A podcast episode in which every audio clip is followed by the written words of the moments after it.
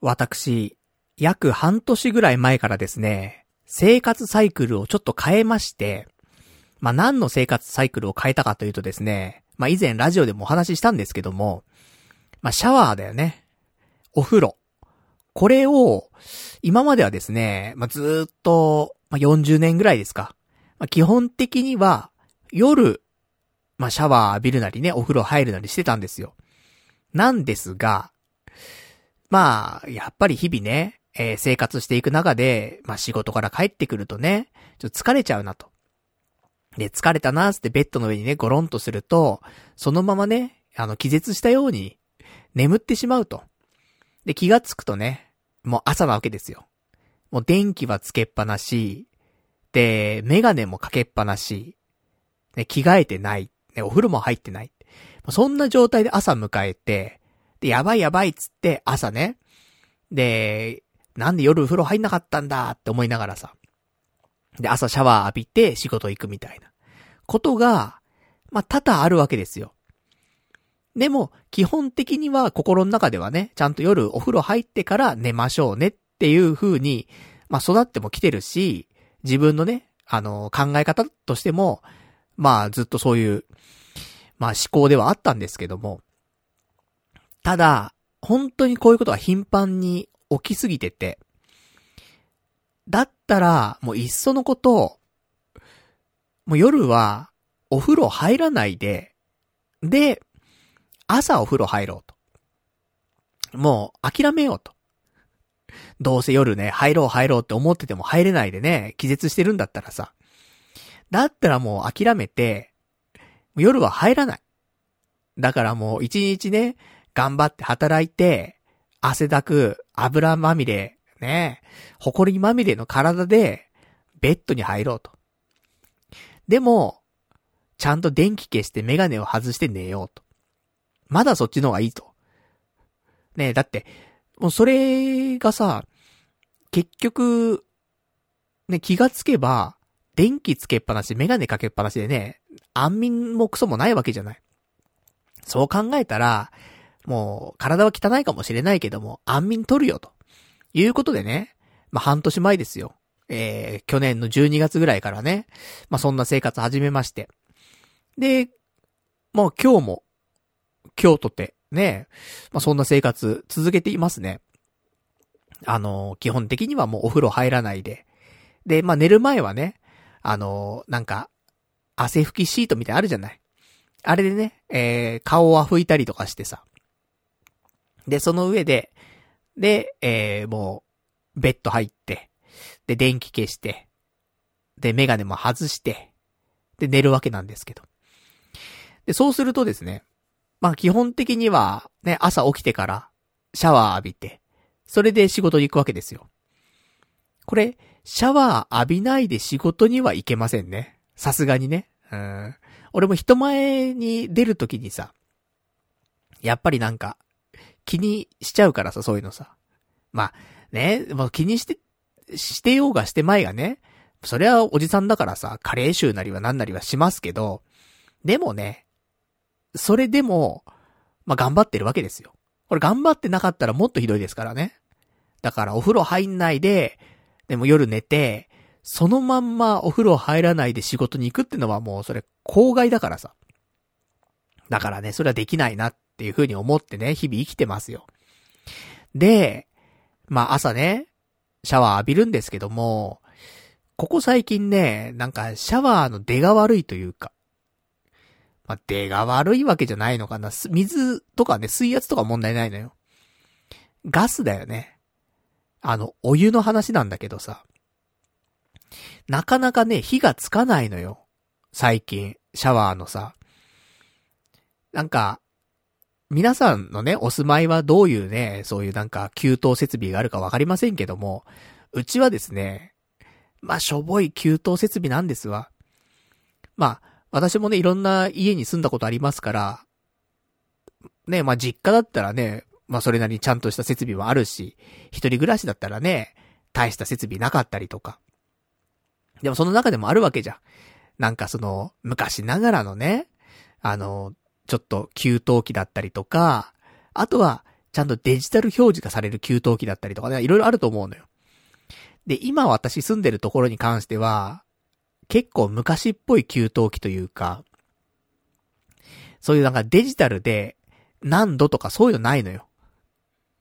あの、まあ、シャワーとかに限って言えばですよ。あの、いわゆる、左側がお湯、右側が水っていうさ、ああいうなんていうの、蛇口があって、蛇口っていうのはそういうなんかひねるところがあって。で、左側のお湯をひねって、で、お湯を出すと。でそれだと熱いわけ。だから、右側の、あのー、水。これをちょっとひねって、少しぬるくするのよね。で、温度と調整するっていうさ。まあちょっと古いタイプよね。うん。普通だったらね、デジタル表示があるからね、お湯だけ回せばさ、30何度とかになるわけじゃん。その水で薄めたりしてね、あの、調整しなくても。まあ残念ながらね。まあ安い物件なんでね、まあそんな感じなんですけど、ただ、このお湯、ね、お湯をひねっても、お湯がなかなか出ないのよ。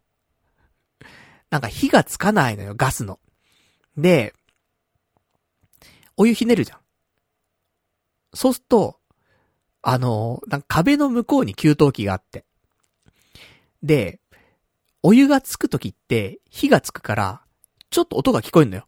ボッ、ボッって音がするのよ。火がついた音でボッっていうのが。聞こえるんだけど、ここ最近、何回ぐらいかな ?10 回とか、その、お湯をひねるじゃん。で、ボって言わないわけ。だから、一回、あの、お湯閉めるじゃん。で、もう一回お湯ひねるじゃん。で、ボって言わないじゃん、みたいな繰り返して、ボって言うまで、その、お湯をね、出したり、閉じたり出したり閉じたりするわけ。で、10回とか20回とかやって、で、たまにボって言うわけ。で、ボって言うと、火がついた、ね、ことになるから、そうするとお湯が出始めるわけよ。っていう生活を繰り返してて、で、ここ最近なんか調子悪いのよ、給湯器の。で、ほんとこの前なんだけど、朝、まあ、時間ないよね、いつも朝なんてね。誰しもがさ、もう朝起きてさ、だるいな、仕事行きたくないな、なんて思ってさ。でももう、ね、動かないと、ね、遅刻しちゃうな、なんて思いながらさ、動くわけじゃん、朝。で、シャワー浴びなきゃってなるわけじゃん。でさ、お風呂場行ってさ、ね、シャワー出そうとするわけじゃん。全然ボって言わないわけ。何回蛇口をひねってもボって言わないの。参ったなと思って。20分ぐらい、あのー、ひねってんのよ。ひねって閉じて、ひねって閉じてを20分ぐらいやってんの。全く火つかなくて。で、このままだと、もう選択肢は二つなのよ。シャワーを浴びないで仕事に行く。で、もう一つは、シャ、ね、お湯が出るまで頑張る。その代わりも遅刻ギリギリみたいな。結果、お湯が出ないかもしれない。どっちを取るんだと思って。でもちょっとやっぱギリギリよりも少しゆとり持って仕事行きたいからさ、どうしようかな。じゃあお風呂入んないで行くって。それはちょっと無理だなと思って。じゃあ、お湯出るまで待つって言うともうそれギリギリになっちゃうからダメだと思って。第3の選択。お湯出ないからもうしょうがないよねっていうことで、もう、冷水だよね。冷水シャワーを浴びていくっていうさ。この選択しかもう残ってねえなと思って。で、もう、まあね、それでもね、ちょっと、辛抱強く火つかねえかなってやってたんだけど、やっぱつかなくて、もうしょうがねえなって、ほんと結構ギリギリになってきちゃったから。じゃあもう水浴びて、行くしかねえなと思って、まあ夏、ではないよ、まだ。ね6月なったばっかりですから、まだちょっと肌寒い、ね、肌寒いですよ。で、特にね、まあなんか、俺の部屋の中なんて、まだ結構涼しかったりするからさ、朝とかね、特にね。だからさ、真夏だったらね、まだね、そうやって水風呂みたいなのもあるからさ、水シャワーも気持ちいいかなと思うけど、そんなことないからね。ちょっと寒いでさ、ねえって感じの時にさ、水のシャワー浴びてさ、ねえ、ちょっと、やれんのかなと思ったけど、でもや、やるしかねえもんなと思って。で、水シャワー浴びてさ、もうちょっとね、叫びながら入ってたもんね。本当に。声出さないと、寒すぎて、これ無理だと思って、もうフォーフォーフォーフォー言いながらさ、で、シャワー浴びて、ね、頭洗って、顔洗って、鼻くそほじって、で、ね、体洗って、みたいなさ。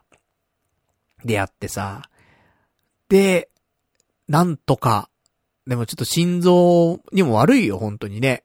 ちょっと鳴らしながらね、プール入るときだってね、お水チャパチャパやってさ、鳴らして入るわけじゃん。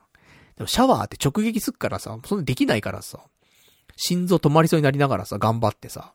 でもなんとか、ね、体を洗って、まあ、なんとか臭くないかな、みたいなね、ところにちゃんと持っていき、ね、まあ、エチケットだからね、やっぱな、社会人としてのな。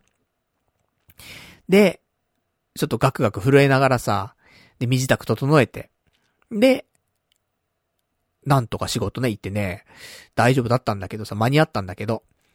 で、仕事行く間にさ、あの、一本電話かけてさ、職場にじゃなくてね、あの、東京ガスの方に電話してさ、なんか最近、ちょっと火のつきが悪いんですよと。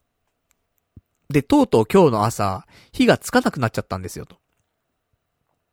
で、契約的に、俺ガス止められてたりとかはしないですよねっていう風に確認して。そしたらなんか、特にそういうわけではなかったらしくて、もしかしたら、その給湯器が、その、ちょっとその、なんていうかな、正常運転じゃなくて、一回なんか、止まってるというかね、その緊急停止中になってるんじゃなかろうか、みたいな話になってさ。だからそれの復旧の仕方とかホームページに書いてあるんで、みたいなさ、話で。ね。で、一応説明することもできますけど、って言われたんだけど、あ、じゃあホームページ見ます、つってさ、言って、終わったんだけどさ。でもなんかね、うん、で、家戻ってきてさ、給湯器とか見てさ、まあ、よ、あんまよくわかんないわけ。つ、普通に動いてるっぽいの、やっぱり。だからやっぱ、ただ調子悪いだけなんだろうなと思って。で、一応次の日とかは、また、ね、なかなかボって言わないのは言わないんだけど、でも、5分ぐらい頑張れば、あの、一発ぐらいボって言ったりするんで、それでシャワーね、浴びれたりはしてるんだけどね、最近はね。でもその1日だけ本当にもう20分30分ぐらい本当にね、火つかなくて。そんなこともありますからね、もう近々、ちょっと東京ガスの人呼んでね、ちょっと給湯器を見てもらおうかなと思ってるんですけど、まあ、何せ部屋が汚いからね、その人を呼びたくないというか、呼びたくないんじゃなくて呼べないんだよね。汚すぎて。だってさ、その、お湯を見てもらうってことはだよ。その、お風呂場を見てもらうってことじゃん。したらさ、お風呂場やっぱ掃除しないといけないわけじゃん。で、浴槽もそうだし、で、シャワーカーテンとかもカビ生えちゃってるわけ、俺。もう放置しちゃってて。で、あと、ユニットバスだからさ、便器も見られるでしょ？便器にはうんこついてんだから。で、ね、その、お風呂場の床とかはさ、ま髪の毛とかもね、いっぱい落ちてるしさ、抜け毛が多いんだからさ。そんなんでさ、もう汚いわけ、うちのさ、そのお風呂場ってのはさ、ユニットバスはね。だからそこ掃除しないといけないわけじゃん。しんどいよね、と思って。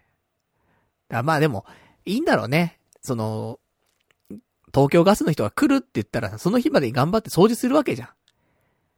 だから、一つね、そういう風な強制イベントがあることによって、まあ、部屋がね、少し綺麗になるってことはね、いいことかもしれんから、呼ぼうかな。ね、東京ガスの人ね、近々ね。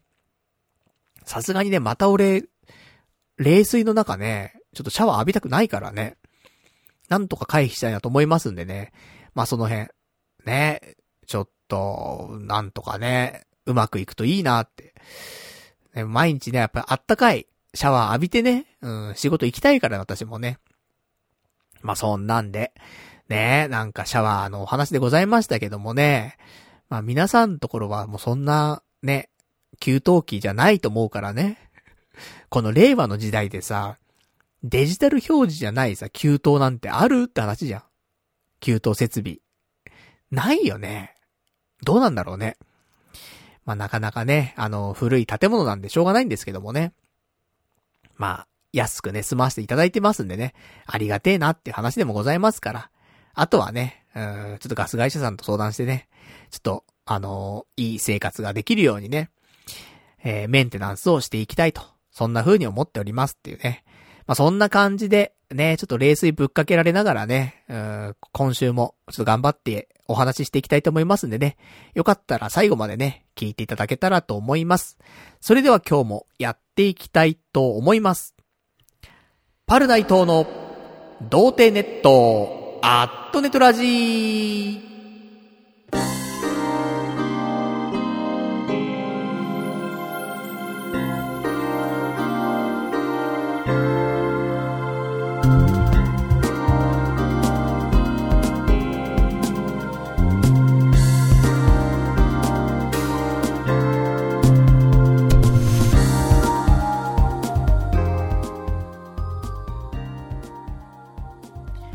改めまして、童貞ネットアットネットラジーパーソナリティのパルナイトです。こんばんは、というわけでね、まあ、なかなかね、その冷水浴びるなんて、ないよね。うん、ないと思う。やっぱサ、サウナとか行ったらね、水風呂とかっていうの気持ちいいとかあるかもしんないけどさ、あれはね、体が熱くなってるからこそね、気持ちいいわけであってさ、日常からね、急に冷水ぶっかけられるなんてのはね、なかなかないですからね。まあそんなんでね、まあちょっと日々過ごしておりますけどもね、最近どうですか？皆さんは。ね。なんでもないんですけどもね、なんかあの、日々、やっぱスピードが速いなと思って。先週、ラジオね、月曜日やってさ、で、今日月曜日じゃん。一週間めちゃくちゃ早くないかいっていう話で。いや、ほんと、それが毎週毎週毎週毎週積み重なって、1ヶ月になって、それがね、2ヶ月、3ヶ月、半年ってなってさ、あっという間だよね。もう、6月ですから。びっくりしちゃって。ね本当にだから仕事を新しく始めて、去年の12月。そっから、半年ですよ。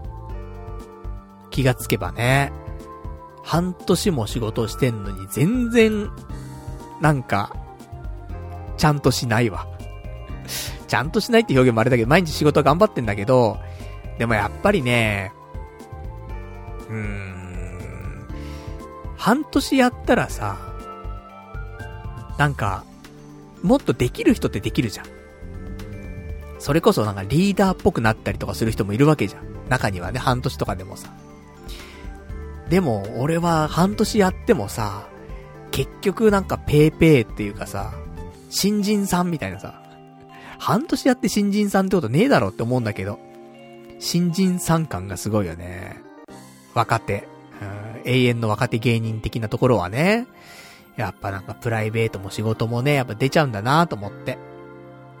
ね、貫禄のなさ。まあね、まあそんな人がいてもいいんでしょうと、ね、思いますけどもね。なんとかしがみつきながらね、仕事やっていきますけどもね。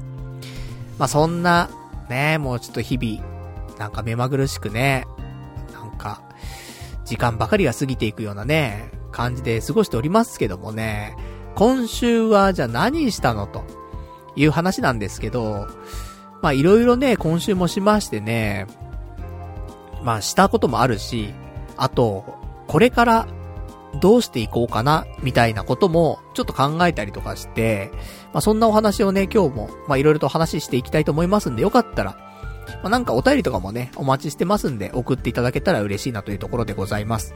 では、お便りの宛先なんですけども、こちらはメールでお待ちしております。メールアドレスは、ラジオアットマーク、童貞 .net、radio アットマーク、doutei.net、ラジオアットマーク、童貞 .net、こちらまでお待ちしております。えー、リアルタイムであればね、放送中読ませていただきますし、リアルタイムでなければね、えー、次回の放送で読ませていただきますんでね、えー、まあ、どしどし、お便りの方ね、お待ちしておりますと。まあ、そんな感じなんですけども、えー、今週私が一番時間かけたこと、何でしょうかねえ。あのね、炊飯器が欲しくて。なんか急に思ったんだよね。なんか炊飯器欲しいなと思って、いや、今も持ってんのよ、炊飯器。なんだけど、美味しくないのよ。本当に。まあ、いろんなね、あのー、まあ、話が絡んで、まあ、炊飯器に至るんだけど、あのね、なんでちょっと炊飯器の話になるかっていうと、まあ、私ダイエットしてるんですよ。今ね。で、ここ1ヶ月半とかかな、毎日焼きうどんだけを食べるっていうね。朝食べない。昼は、えー、チキンマックナゲット。5個ね。そして夜焼きうどんっていう。もう本当にこれで1ヶ月半ぐらいやってきたの。で、食費も抑えられて、ダイエットもできると。ね、栄養面もわかりませんよ、これはね。うん、ないようなもんですけど。でもまあまあ、まあ、着実に体重は減っていきまして、でですね、一応あの体重の方をお伝えしておくとですね、まあこの夏に向けてですね、体重も絞っているってところもあるし、やっぱり婚活。今年ね、結婚するぞなんてね、意気込んでますから。やっぱりね、あの、太っちょよりもね、まあ、スラッとしてる方が、まあ、いいかなっていうところでね、まあ、そういうところでも、ちょっと痩せようかななんて思っていたんですけどもね。まあ、今年ね、68キロぐらいありましたけど、最初ね。で、先週の時点で61.4キロでした。で、今週一番落ちたところがですね、えー、60キロジャストまで体重落ちまして、で、えー、今日、仕事から帰ってきて、ご飯食べる前が60.2キロ。で、ご飯食べた後が60.5キロでございました。まあ今週中、まあでも今週ラーメン2回ぐらい行きそうだからな。ちょっとわかんないけどもね。まあ60キロ切れるか切れないかぐらいの感じには持っていけるんじゃないかなと思っておりますと。結構減ったよね。ご飯食べた状態でも60.5キロだからね、もうね。いや、結構落ちたと思うわ。まあ、とは言ってもね、まだお腹とかに肉あるんだけどさ。まあ、58ぐらいまで落とせたらね、まあ、かなり、でもちょっとガリガリになっちゃうかな、少しね。不健康な感じになっちゃうから、なんとも言えんけど、まあ、59かな。なんとか。59キロでご飯食べて60キロぐらいの感じに持っていけたら、まあ、ベストかなってちょっと思ってますけど。で、そんなんでね、ダイエットの方はね、焼きうどん生活で、まあ、ほぼほぼ、で、まあ、成功したと言っても過言ではないでしょうと。なんですが、飽きたなと。焼きうどん飽きたなってのもあるし、ちょっと粉物って、どうかなって意見あるじゃん。やっぱり、そのグルテンとかってあるじゃないグルテン問題。だったりとかもあるから、だ粉物でうどん食うよりも、米食った方が、やっぱ健康的にはいいんじゃないのっていうのもあって、だからうどん食った分だけ米食ってもいいわけじゃん。別にね。とか考えると、まあもちろん糖質の問題とかもあるからね。まあ分量の方をちょっと考えてになりますけど、でもうどん3玉とか食べてもね、1日に。いけるわけよ。痩せるわけよ。だそれにね、換算する、まあ、ご飯食べても問題ないわけだからさ。でもそうするとだよ。その、焼きうどん作る時の具材はね、もやしと卵なわけ。もやしと卵っていうのもなーなんて思ってさ。とかなんかね、まあ、それでご飯食べるのもちょっとね、味気ないななんて思いつつさ。で、ちょっと行き着いたところは、じゃあ、ご飯と何食べようかなって思った時に、まあ、体にいいのはサバ缶とかさ、よく聞くんだよね。やっぱり魚のフィッシュオイルはすごくいいからさ、体に。サバ缶と、あと納豆。もうこれでご飯食べたら、健康にはすごくいいし、安上がりだし、いいんじゃないかなと思って。で、サバ缶ね、安いところで買えばさ、普通に買うとね、178円とか200円とかしちゃうと思うんだけど、安いの狙えば、98円とかで売ってるわけよ、サバ缶ね。で、納豆も、まあ、68円から78円ぐらい、だと思う、思います。コンビニで買っても一番安いの78円だね。スーパーで買って、68円。58円とかはなかなか安売りの時じゃないと見ないぐらい。感覚なわけ。で、そんなんでさ、じゃあ、ねやっぱり、じゃあ、お米と、サバ缶と、納豆と、みたいな。考えた時にですよ。いや、その、そもそも食べるその米が、うちの炊飯器だとまずいと。正直ね。なので、新しい炊飯器欲しいなと思ったわけ。で、今使ってる炊飯器が、これは、あのー、まあ、言っちゃいますけどもね、山善っていうメーカーの炊飯器を使ってるんですよ。1.5号炊きのマイコンの炊飯器で、すごくいい点もあるわけ。それはすごくちっちゃいのよ。本当にちっちゃくて、どのぐらいの大きさかっていうと、あのー、電子ケトルみたいあるじゃない？その瞬間で湧くさ、ティファールみたいなさ、あるじゃない？電子ケトルぐらいのお、サイズ感なわけ。だから、うちってもう物置くスペースがなくて全然。部屋、ね、広くないからさ。だから、あのー、キッチンの横に、カラーボックスってあるじゃん。箱みたいなさ、なんかその棚みたいなあるじゃない。カラーボックスが置いてあって、そこの上に、その、電子ケトルと、あとこの炊飯器が置いてあるわけ。なので、そのもう、スペースがないわけよ。電子ケトルと炊飯器を両方置けるぐらいのサイズ感じゃないと、無理なわけだよね、狭いからさ。だから、おっきい炊飯器は、ちょっときついのよ。だから、5号炊きとかあるじゃない ?5.5 号炊けますよとかさ、普通の家庭用のさ、やつとか。それを、ね、カラーボックスの上に置いちゃうと、電子ケトルがもう置けなくなっちゃうわけ。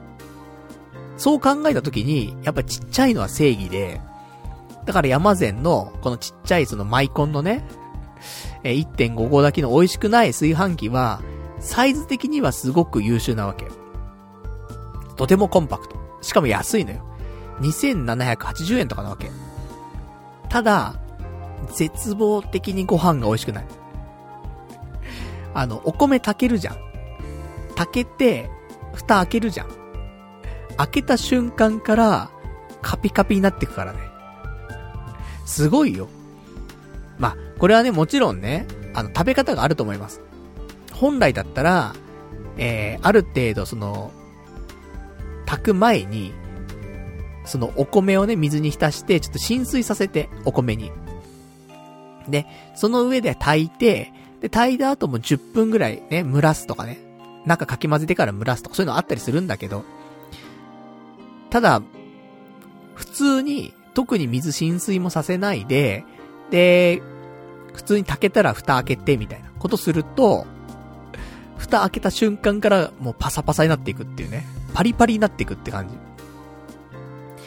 まあまあ、ねえそりゃ、いい炊飯器だったらそういう風にはならないからさ。まあそこは比較しちゃうところがあるんですけど。私も昔はね、一人暮らし始めた頃は、やっぱ自炊というかね、お米炊いてましたから、ちゃんと。で、えー、IH のですね、炊飯器持ってましたよ。バイト代でね、お金貯めてさ、確か山田電機だったかな行って、三菱が出してた IH の炊飯器で、で20年前だよ、それ。でもその時で IH はあったし、で、金額も12,800円とかそんな感じ。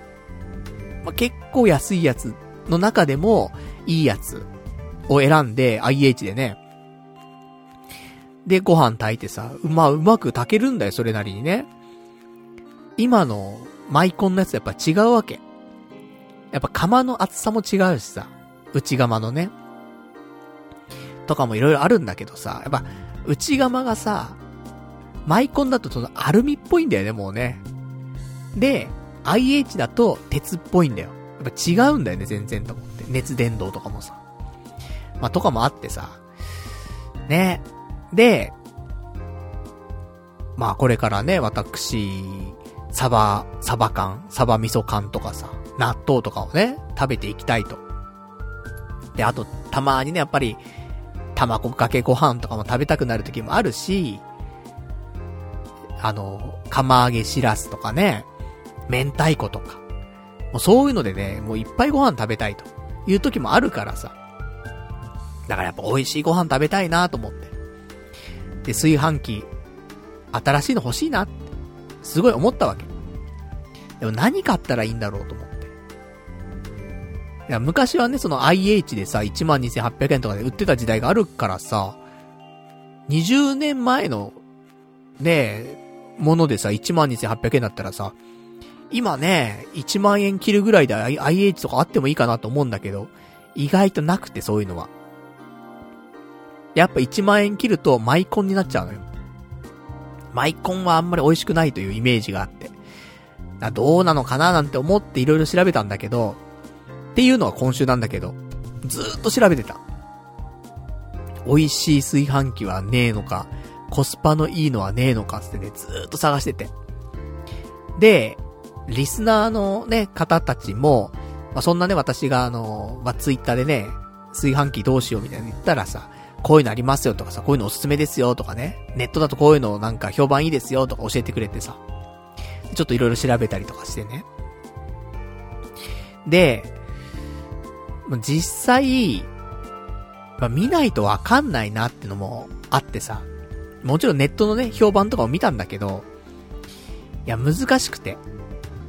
例えば、アイリス大山ってあるじゃん、メーカー。アイリス大山ってやっぱコスパがいいんだよね。で、安いのよ。マイコンとかだったりとかしたら、やっぱ結構安いし、IH でも結構安いのよ。本当に業界の中でも安い方に入る、リーズナブルなね、やつなんだけど、ただ、アイリス大山の評価を見てると、あの、なんだろうね、ちょっと、お米にムラがあるというか、べちゃべちゃしちゃうところと、硬いところが出ちゃうよ、みたいなことが多々書いてあって。もちろん高いね、アイス大山の機械もあるから、そういう炊飯器使えばね、そんなことないと思うんだけど、やっぱ安めなアイリス大山の炊飯器は、そういうちょっとべちゃべちゃしちゃうところが出ちゃうとか、いうコメントもちょこちょこあって、どうなのかなーって思うところもあるんだよね。で、アマゾンで出ているアイリス大山の、そのアマゾン限定のね、炊飯器あったりするんだけど、これ6980円とかなのよ。それマイコンなんだけど。マイコンの中でも最上位のモデルっていうかね。6980円。まあまあまあまあ、そのぐらいの金額帯だったらまだいいかなって思うわけ。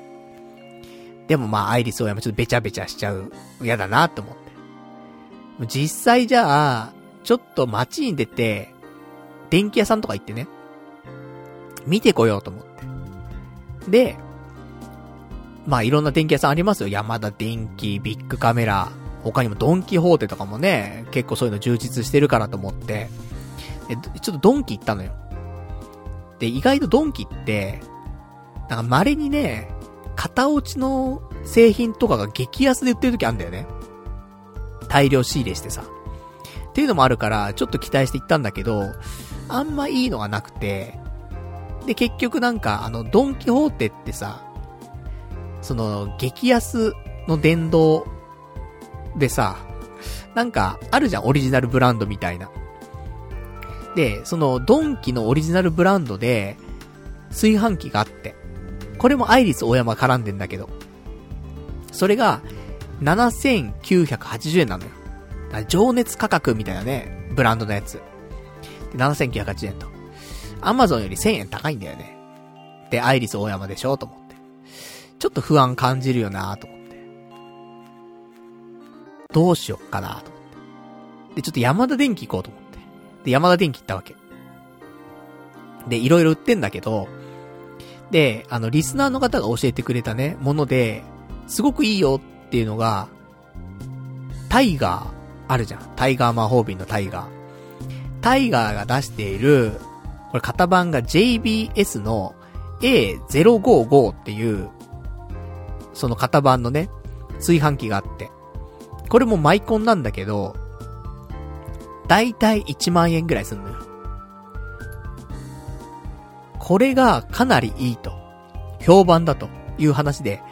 で、ネットで見ると、ほんと評判なのよ。結構、高評価で、あんまり悪い意見がなくて。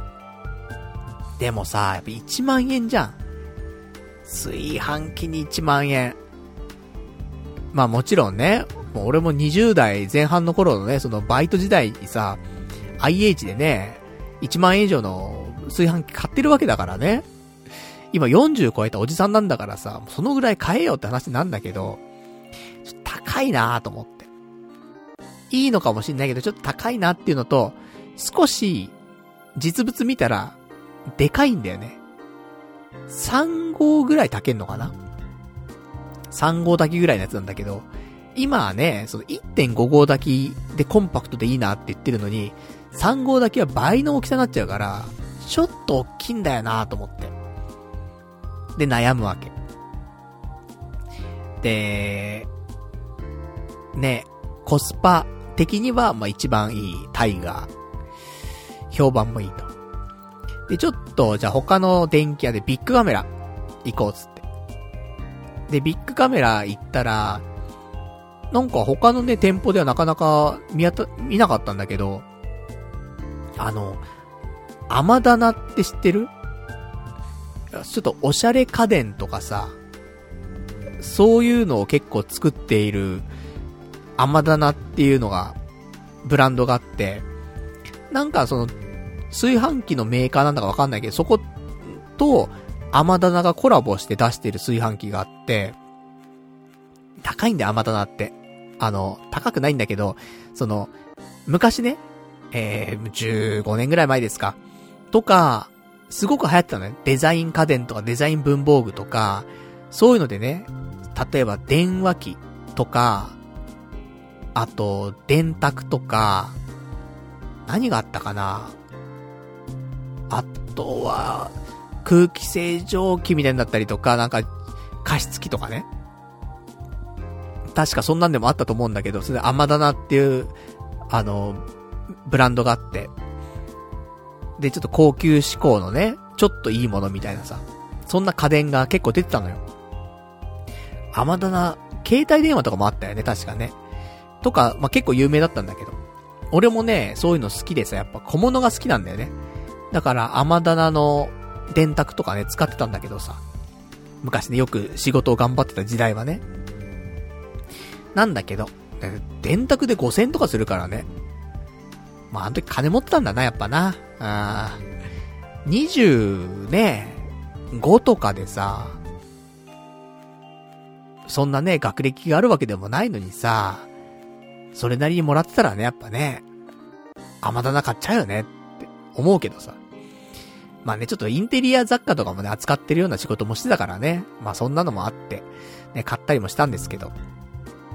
で、その甘棚、ね、思い出の甘棚がですね、炊飯器も出してると。いうことなんですが、まあそんな高くないのよ。7000円ぐらい。なんだけど、あの、俺、炊飯器黒いのが欲しいのよ。なんだけど、この甘棚の炊飯器白しかなくて、そこがなーと思って。で、なんか、あ、その、内釜、ね、釜あるじゃない。とか触っても、そんななんか薄くないのよ。それなりの厚さもあって、しっかりしてんの、釜もさ。だから悪くないんだけど、これ白しかねえからなーと思って。黒い甘棚あったら、ワンチャンありかもなってちょっと思えたやつでした。で、他ねんかなと思って、で、ちょっと、え、ビッグカメラ見てたら、あの、少しね、あの、下調べした時に、気になってたやつがあって、レコルトっていうところの、あの、ライスクッカーっていうのがあって、まあ、ライスクッカーってね、まあ、日本語にすれば炊飯器なんだろうけどさ、そのあってね。で、レコルトっていうブランドのライスクッカーってなって、これ8800円すんだけど、まあ、コンパクトなのよ。それかつ、デザインが良いと。で、ネットでは結構評判になってて、で、えー、アマゾンとかでもね、それなりのレビューがついてると。で、レコルト俺意外とありかなと思ったのね。で、実物もちょっと見たいなと思って見たらさ、あのー、釜が、薄いんだよね。それこそ今使っているヤマゼンのマイコンの釜と同じぐらい薄いのよ。これじゃあ美味しいお米炊けんだろうと思って。うん、もう少しね、なんか本当にだからそのアルミ、みたいなさ、釜はやっぱりさすがにって感じだよ、多分。なので、レコルトもダメかと思って。評判いいのになと思って。もね、やっぱデザイン性のところをね、評価されてるわけであって味じゃないんだろうなと思って。これを困ったなと思って。じゃあ無印かと思って。ね、無印良品でさ、売ってるわけ。炊飯器。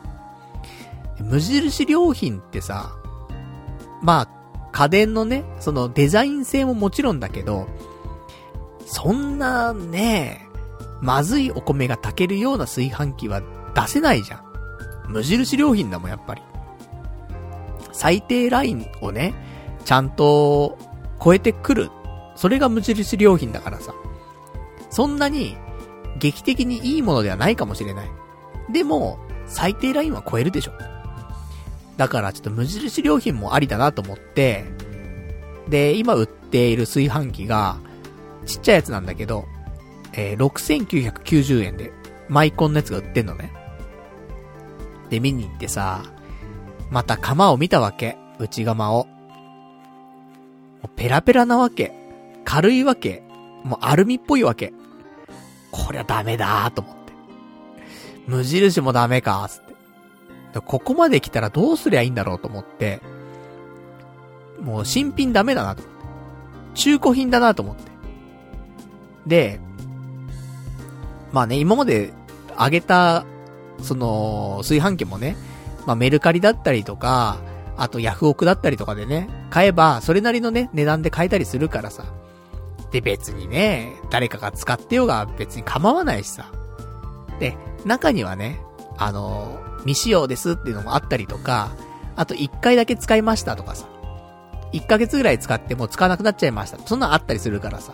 そういうの狙えばね、そんなんでもないからさ。とかあってさ。でも、ここまで来たら、あの、ちょっといいやつを安く買うっていう方法もあるだ、あるなと思って。で、バルミューダってあるじゃん。高級デザイン家電というかね、機能性とデザインがね、えー、いろいろと、なんか、良い感じですよっていうさ、バルミューダっていうね、ブランドがあってさ。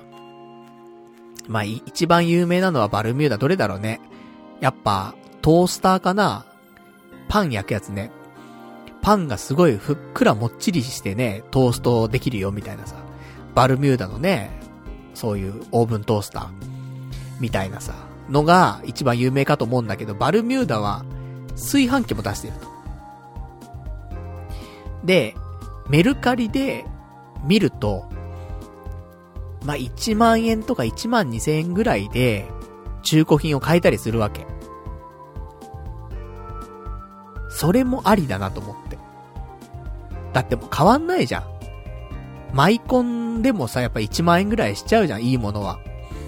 って考えたらもうバルミューダを1万円ぐらいで今買うっていうのはありだなと思って。普通に買ったらなんか3万だ5万だするんだけど、もうバルミューダ出たのってやっぱ3年前とかそんぐらいなんだよね。もっと前かな ?5 年ぐらい ?3 年5年前ぐらいだからさ。だから、結構ね、発売されてから時間経ってるものなんで、1万円とか1万2千円ぐらいで、中古品は買えたりするわけよ。なので、それもありかななんて思ったりとかしたんだけど、いろいろ私ね、そうやって実際に物も見たりとか、ね、ネットで調べたりとかして、一番コスパいいのは何なんだろう？ね。思ったんですよ、私。うん。今使ってる、山善の全く美味しくなく炊けるご飯の炊飯器もこいつでいいんじゃねえか、つって。めっちゃ今週だからもう時間かけて調べに調べて、ネットでも調べて実際に店舗行っても調べて、いろいろやりましたけど、炊飯器、買っておりません。結局。いつもこれ。ねえ、だから、あのよくね、あの、私言いますよ。俺なかなか、ね、物買えないんだと。金も使わないんだと。そうなんだよね。本当にね、悩んだ挙句ね、結局買わないってパターン、すごく多くて。未だに、でも結構前にね、テーブルとかちょっと買い替えたいなって話したんだけど、テーブルも買い替えてないし、で、今回の炊飯器もそうだし、他のもなんか、もう何でもかんでもですよ。欲しいなって言ったはいいものの、結局、いいかなつって。いう感じなんだけどね。まあ、でも美味しいご飯はほんとね、必要だよね。美味しくないと、やっぱ、自炊する気力が湧かないというか、だって炊けても美味しくないしさ、炊けた瞬間から劣化していくお米とか嫌じゃん。絶対。だからなーとか思ってんだけどさ、でも、ね、1万円出すんだったらプラス5000円ぐらいしてね、IH のやつ買った方が絶対いいじゃん、もうさ。もう味は確かなわけだから。でも1万5000円ってなーって思うじゃん。まあ、長い目で見たらね、いいんだけどさ。でもなーつって。ねまあそんな感じで、結局、ね、美味しくない炊飯器でね、お米炊きますよ、私。ね山善の、ねこのマイコンのね、安い2780円のやつでね、頑張ってやっていこうかなと思ってます。悲しいね。うん、バルミューダ買ってもいいかなな今メルカリで買うと、なんか定額払いみたいなさ、なんかその、リボ払いみたいな払い方があってさ、それで買うとね、なんか、5000円ぐらい、そのなんかうまく、キャッシュバックが来るみたいな買い方できんのよ。50%メルカリがなんかポイント還元しますよ、みたいな買い方ができんのね。だから、ちょうど、バルミューダ1万円ぐらいのもの買えば、ちょうど50%でね、マックス5000ポイントぐらいまで還元があるっぽいから、まあ、言ったら5000円で買えるんだよね。ありだよね。家にバルミューダあるのね。ちょっと考えちゃうなーつって。うん、まあ、そんな感じ。ね。まあ、結局ね。でも結局今、じゃあそのね、焼きうどん飽きたからっつって、サバのね、味噌煮の缶とね、納豆とご飯で食べてんのかっていうと、そういうわけではなくて、もうお米関係なく、サバ缶と納豆だけで食べてるわ。お米なし。うーん。まあ、痩せるよね、そりゃね。焼きうどん、やめてね、サバ缶と納豆しか食ってなきゃさ。それ痩せるんだけどさ、もう、質、質量がね、もう多分足りてないもんね、やっぱりね、重さがね。食べたって、ほんと 300g とかしか増えないからね。うん。焼きうどんの頃はね、食うと 1kg 増えてたんだよね。3玉とね、もやしとね、卵とつってね、食ってたら3、1kg 増えんだけど。もうサバ缶と、た、ね、納豆だともう 300g ぐらいしか増えないから。まあ、それ痩せていく話なんだけどさ。まあ、そんな感じの生活を最近しておりますよ。で、ね 炊飯器の話とは一体何だったんだろうかっていうね、感じなんだけどさ。何がいいんだろうね。皆さん何使ってますか、炊飯器。ね、うちはこんなん使ってるよなんてね、言うのあったら、まあ、家族がいたらね、絶対 IH とかいいやつにした方がいいんだけど、ね、大きくてね、美味しいやつが一番いいんだけどさ。一人暮らしのね、人。うん、どんなん使ってんだろうね。ちょっと私気になりますけどもね。まあ、そんな感じ。で、ちょうどまあ、サバ缶の話になったからさ、サバ缶の話するんだけど、あの、私、まあよく行くスーパーというのがね、肉の花正ってところ行くんだけど、まあ、肉の花正でもですね、えー、サバ缶売ってんですけど、もう100円ぐらいで売ってるんですよ。一缶ね。で、他で安いサバ缶ないかなと思っていろいろ探したところ、もう一軒100円ぐらいで買えるサバ缶があって、これがあの、マイバスケット、ねよくあるちっちゃいスーパーみたいなあるじゃない？トップバリュー系の、イオン系のグループのね、えー、マイバスケットってあるんですけども、まあ、そこでね、サバ缶見つけたんですよ。98円。で、結構ボリュームもあってというね、ところだったんで、で、買ってきたの。で、パッケージにはですね、書いてあるんですよ。表面のパッケージ。国産サバを100%使用って書いてあるの。ね、それで98円すげえ安いなと思ってさ。ボリュームもあってね、国産サバで、いや、最高じゃんと思って。で、裏面見るじゃん。その栄養価とかさ、なんか、ねいろんな表示が書いてあるわけじゃない。そうするとさ、そこにさ、原産国って書いてあるの。原産国名、タイって書いてあるのよ。ん？と思って。な、どっちだ？と思って。表面に、表面には国産サバを100%使用って書いてあって、で、裏面の、ねえ詳細の表記には、原産国名タイって書いてあるわけ。どんなサバ使ってんだと思ってさ。だから、で、しかも、輸入業者は神奈川の会社なの。何がどうなってんだと思って。日本のサバを、タイが輸入して、で、タイで加工して、それを、神奈川の会社が輸入してんのと思って。で、それを、イオングループは、販売してるのっていうね。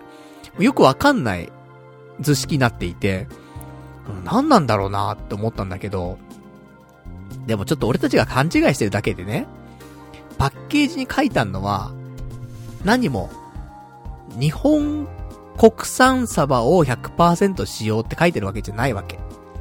日本なんて言葉は一言もないのね。国産サバを100%使用って書いてるだけなの。だから、タイ国、ね。タイの国ですよ。タイの国産サバ。ね、別にだってタイで、タイの国だってね、タイの中だったら国産なわけだからさ。だタイ国産サバを100%使用して、それを神奈川の業者が輸入していると。うん、辻褄合うね、みたいな。ものはいいよ、みたいな感じなのかなってね。まあ、これもわかりません、真実は。とか、そんなことを思ってさ。まあ、あの、ちょっとパッケージをね、写真撮って、裏のね、成分表示の方も写真撮ってさ、ツイッターなんかでつぶやいたんだけど、でもちょっと俺思ったんだけどさ、結構面白いネタだと思うのこれって。そういう SNS とかでね、その投稿するに関してはさ。でもさ、これ俺がさ、このネタをつぶやいてもね、まあ、そんなバズるわけじゃない。まあ、いいとこ10人ぐらいの人がさ、いいねとかさ、ちょっとコメントくれたりとかさ、そんな感じなわけじゃん。だけど、同じ投稿をねしたとしてもですよ。やっぱりちょっと影響力がある人だったりとか、ちょこちょこバズるような人とかが、同じ投稿したら、これも絶対1万とか2万とかさ、いいねがつく案件だなってちょっと思ってさ。で、ふと、ふと思いましたってやつなんだけど、なんかね、そういう差ってあるよね。俺結構、ね、なんかそういう、どうしようもないツイートもね、いっぱいしてるけどさ、なんかもうね、うんこベトベトマンとかさ、あのもう仕事行きたくないマンとかさ、ね、メンタル崩壊マンとかさ、そんなね、なんかツイートもしたりするけど、こうやってちょっとネタっぽいね、ちゃんとしたツイートもあるわけよ。で、やっぱ、それなりの人がね、つぶやけば、もう本当にバズるって言ってもいいようなさ、投稿だと思うのよね。だから何が違うんだろうなと思って。同じことをつぶやいても、俺がつぶやくのとね、別の人がつぶやくので、バズるバズんないってやっぱあるよなと思ってさ。だからなんか、ちょっと考えなくちゃなって、ねちょっと思ったりとかしまして。そういうのないですか？なんか。意外とね、普通になんか、なんだろうね。もうもしバズってもいいいいのになって思うけどもね。バズらないんだよね。俺がやったんじゃね。うーん、って思いました。えー、まあそんなところから、いろいろと考える、ね、きっかけになったりするんだけどさ、物事をさ。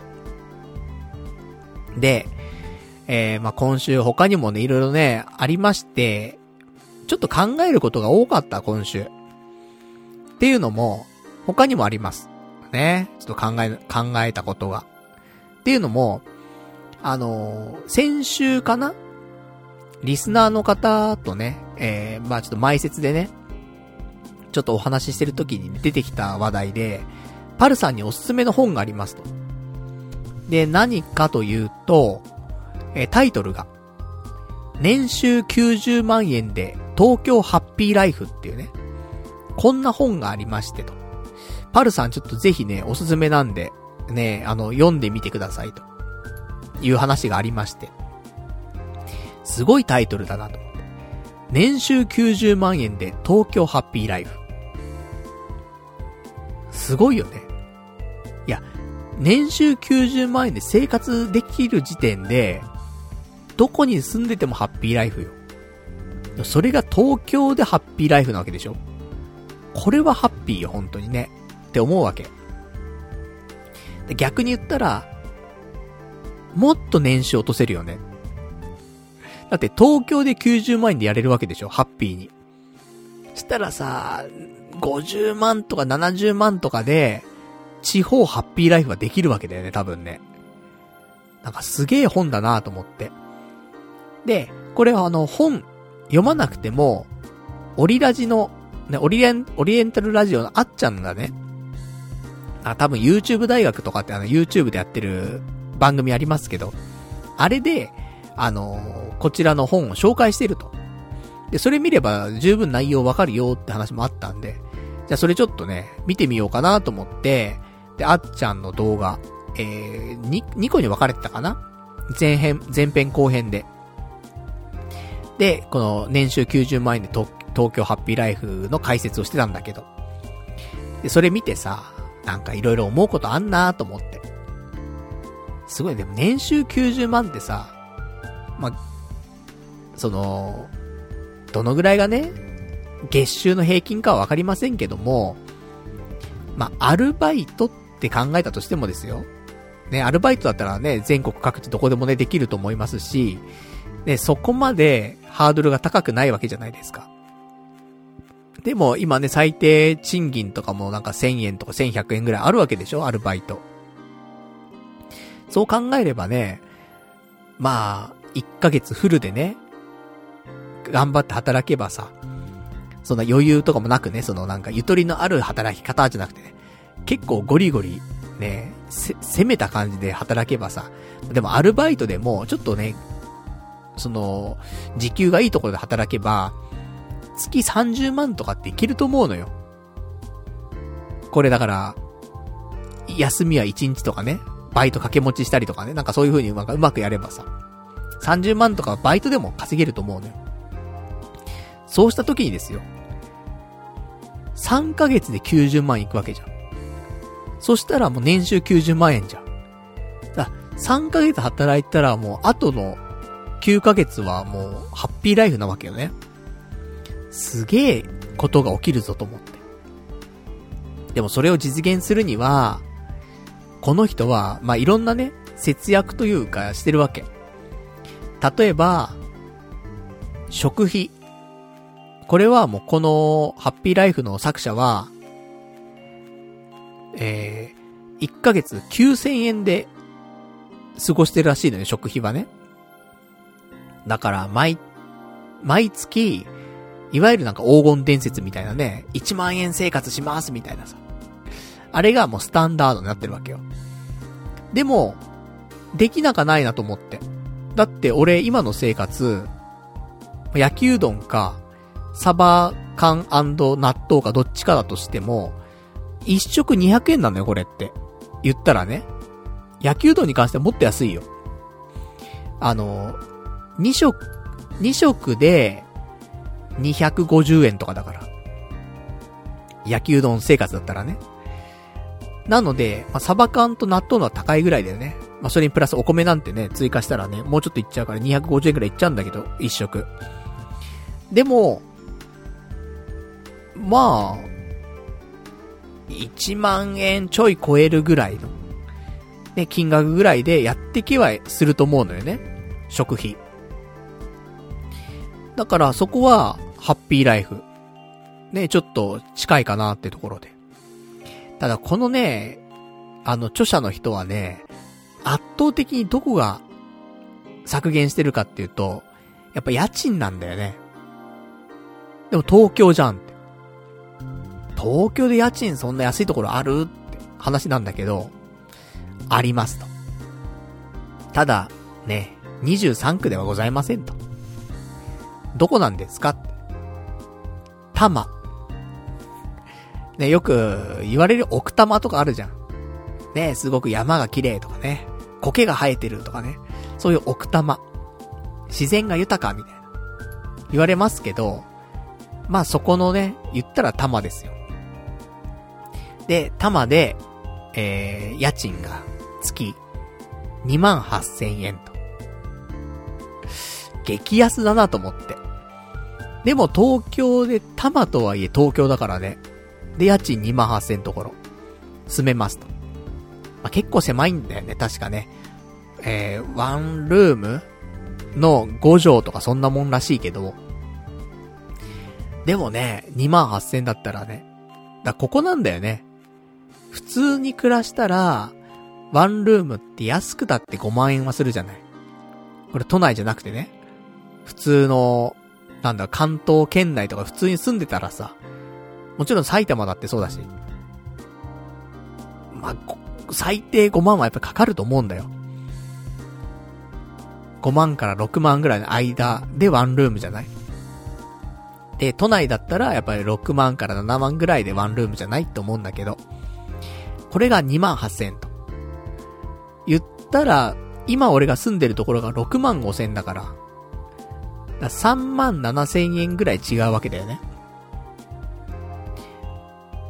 そりゃ、年収90万円で東京ハッピーライフも可能っちゃ可能よね。って思ってさ、すごいなと思って。とかいろいろね、そういう話を聞いて、まあ今もね、俺もね、いろいろと節約生活を最近しておりますから、食費ももちろんだけど、ね、携帯電話の方もね、安くしましたし、ソフトバンクから楽天に変えたりとか。で、インターネット回線もね、ソフトバンク光からね、楽天光に変えたりとか。まあいろいろとね、削減の方をできるやつをしてるんですけどもね。だから東京ハッピーライフに近づいてはいるんだけど、やっぱ家賃がね、圧倒的に違うと。だって、まあ言ったら3万ね、5千円ぐらい違うんであれば、まあ年間で言えば40万ぐらい違うわけじゃないですか。俺正直、年収150あれば、やっていけると思ってるのよ。まあ、節約すればですよ、もちろんね。毎日節制してやれば、150万でなんとかやっていけるんじゃないかなっていうのは見えてるわけ。で、ここからさらに家賃分がね、約40万引かれれば、110万じゃん。うん。したらもう少し切り詰めることによって年収90万円で東京ハッピーライフは実現可能だよね、とは思うね。で、年収90万円でどういう風にやっていくのって考えたときに、あの、今ね、皆さん、働いてる方多いと思いますけども、まあ、週休2日制でしょうと。5日働いて、週2回休みと。多いと思うんだけど、この著者は、逆。週休5日制で、週2日働くんだって。それで年収90万。でも可能だよね、それだったらね。年収90万だったらそのぐらいの働きでね、いけるもんね。どうですか？ハッピーライフ、できるんですよ。もちろん結婚してたりとかしたらね、無理だけど。まあ、一人で生きていくっていう風に考えたりとかしたらさ。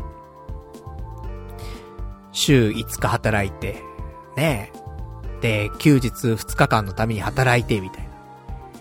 休みだーつって。で、なんか疲れて寝ちゃってて。また仕事だーつって繰り返し。週休2日制。っていうのと、週休5日制。どっちがハッピー？わかりませんね、もうね。でも、まあ、言ったら同じようなことをすればですよ。多摩に住む。まあ、多摩じゃなくてもいいけど、まあ家賃3万円ぐらいのところを見つけてね。全然住めますよ、そんなところ。いくらでもあるからさ、探せばね。ただ、俺はできないのよ。なぜなら、こうやってラジオとかがあるから、あの、鉄筋コンクリートの建物じゃないと、あの、近隣住民に迷惑がかかっちゃうからさ、こんな夜中にね、一人のおっさんがさ、ベラベラベラベラと2時間以上喋ってるわけ一人で。これ、普通の木造アパートとかだったら、絶対無理なわけよ。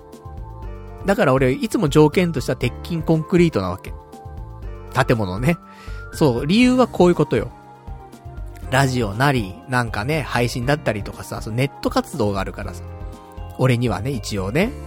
これまでずっとやってきたものではあるから、もうやめてもいいんだけど、ただ、やっぱやりたくなるじゃん、どうせ。少し時間空けてもさ。だからやっぱそれができない環境はちょっと良くないなと思って。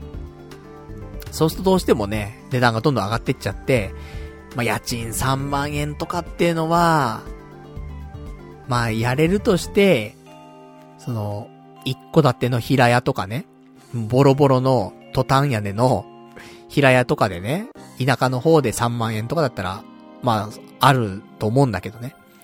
まあ、アパートじゃちょっときついと思ってるからさ。まあ、そんなことをね、ちょっと考えたりとかしたんだけどさ。で、あとこの著者が言ってて面白かったのは、一つありますけど、ね、よく、まあ耳、耳にするね、最近多い言葉がさ、好きなことで生きていくっていう言葉がよく聞くと思うんだよね。YouTuber とかもそうだし、心や仁之助先生とかもそうだし、好きなことで生きていくと。でもこの著者は違う。逆だと。好きなことで生きていくの逆。何っていうと、嫌なことで死なないっていうね。もうこれで生きていくというね、ことで、まあ、いろんなね、嫌なことあるじゃない。仕事だってね、苦手なこととかいっぱいあるじゃない。だから、そのもう嫌なことで死なないっていう感じでやっていくという。そうすると、その嫌な、本当に苦手だなって仕事はやんないで、で、週休5日で働いて、年90万円稼いで、東京ハッピーライフ。うん、いいね、と。だからさ、ね、もちろん、今って、もう娯楽なんて、いくらでもあるじゃない？本当にインターネットが使えれば何でも手に入るし、図書館行ったら本読み放題だし、だって、まあ、言ったらアマプラとか入ったらね、まあ、お金かかるかもしんないけど、アマプラ入ってれば、映画見放題だよ、ある意味。アニメ見放題。アマプラで公開されてる映画とアニメ全部見れるって言ったらもう、見れないじゃん。ねその名作だけを追ってったとしても見切れないじゃん。死ぬまでに下手したらね。だからさ、まあ娯楽なんて無限だなと思って。だから東京ハッピーライフ可能だなって思うんだよね。とか、ねなんかそんなことをちょっと、ねいろいろと学んで、うん、またちょっと一つ考えるべきことがね、出てきたななんて思ったりとかして。だから今だったらね、その、年間で100万円は貯められるかわかんないけど、でも、可能じゃん。頑張ればね。まあ、もちろん投資とかもしたりとかわかんない、けど、そんなんしたりとか、あとはね、俺の今ぐらいの生活水準に落とせばさ、そんなに多くない収入でもね、毎月何万円か貯められたりとかすると思うし、ってやったら、それこそまあ例えばね、年間で90万円貯めましょうなんてことは、できると思うんだよね。で、年収90万円でハッピーライフじゃん。1年働けば1年分休める金額が貯められんだよね。だ私、あと、ねえ、何年働くかですと、まあ、一生働くんだろうなと思ってたけども、まあ、これから、ね、40だからもう80まで来たとして。そしたら、20年、60歳まで働いて、で、お金を毎年90万円貯めてって、そしたら60歳からは、もう、ね、家賃3万円のところに住めば、東京ハッピーライフよ。ね、残された人生は貯金でね、やっていけるわけじゃない。とか。とかとかなんかいろいろ考えたりとかね。でも別にそんな無理しなくても週休5日でね、まあ、ずっと働いてもいいし。ハッピーライフ。で、しかもその年収90万円って結構手が届くというかさ。例えばなんか副業みたいなのもあるじゃない？今だといくらでもさ、副業とかって話が出ててさ、正社員としてね、働かなくてもさ、毎月お小遣いとかでね、なんか、5万稼ぎますとか10万稼ぎますとかって人もいる、いっぱいいるわけじゃん、今の時代さ。稼ぎ方は無限にあって。だからさ、だちょっと売れない YouTuber とかだってさ、ねその、いわゆるなんかね、売れっ子ですごくお金持っててブランド品も買えますとかさ、そういう YouTuber じゃなくてもさ、月、ね8万円とか、ぐらい稼げる YouTuber になれれば、東京ハッピーライフできんだよね。そういう生き方裕福ではないけどもってことも選択肢として出てくるよね。90万円で生きていけるんだったら。とかもちょっといろいろ考えると、なんか、ね、今私、ちょっといろいろ岐路に立ってるところがあるんでね、なんか考えちゃうなーみたいな。で、今の仕事もね、そんな長く続けられるものでもないからさ、契約社員なんでね、そんなに永久に契約できるかってそういう契約じゃないからさ。長くたってね、その契約更新して更新して更新したって3年とかそんなもんでしょ。半年終わっちゃってんだからさ、あと2年半とかじゃん。で、まあ一つ区切りとしてね、やっぱ今年いっぱいとかさ。で、何かしらちょっと方向性はね、考えないといけないなとか思ってる中でこの、ね、年収90万円で東京ハッピーライフって言われちゃったらさ、これから、ちょっとどういう風にやっていこうかなって、思ったりとかする、ね、うん、きっかけになったかなって、ちょっと思ったりとかしましてね。で、まあ、そんなことですよ。まあよかったらね、あのー、中田のあっちゃんのね、動画も検索したらすぐ出てくるし、前編後編で出てくるし、あと本もね、売ってますんで、まあ本で読みたいよって人いたら、ね、この年収90万円で東京ハッピーライフっていうね、風に検索してもらえばすぐ出てくるかと思いますんでね。まあ、よかったらちょっとチェックしていただけたらと思うんですけど、なんか、いいよね、考え方として。一回なんかミニマリストとかさ、ああいうのに少しハマった時期もあったけどね、本とかでね、考え方とか。でもなんか、こっちの方が、より、ね、ミニマリストってな、なった上で、結局どうなんだって話だけど、こっちのは具体的だよね。もちろん通ずるものはあると思うんだけど。なんかこっちの方が具体的で。うん。一つ目標値になるよね。どんなことでもいいけど、ね、お金の稼ぎ方は。年収90万円さえ確保できれば、生きていけるよ。ハッピーに。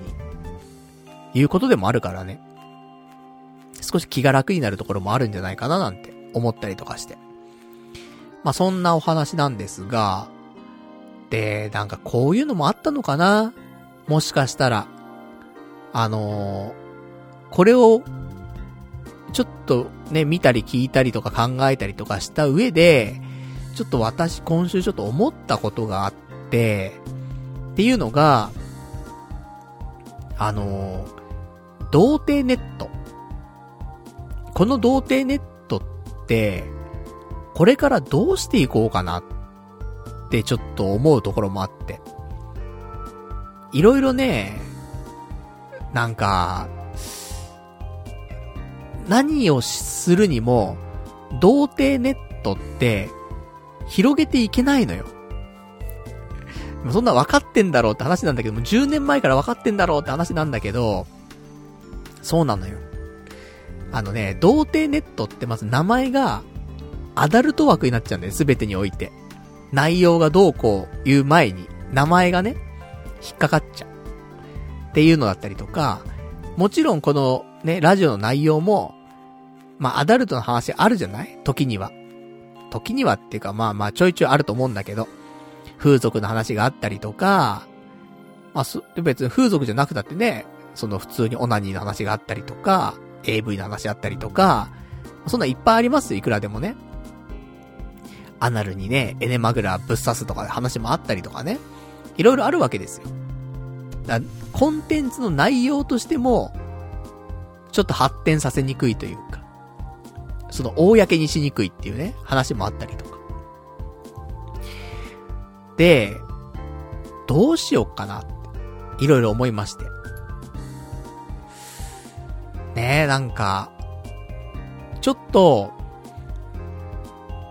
まあ、それもね、一つ、その考えをね、ちょっとするきっかけになった話も一個あって、この、ハッピーライフ以外にもね、あの、ちょっといろいろやりたいなって思った時に、今、ね、いろんな音声プラットフォームとかがさ、いっぱいできてきてて、で、私、2021年の年末ぐらいにね、ちょっと一回だけ手出した、あの、ラジオトークとかね、ありますし、他にも、なんか、スタンド FM っていうのがあったりとかね。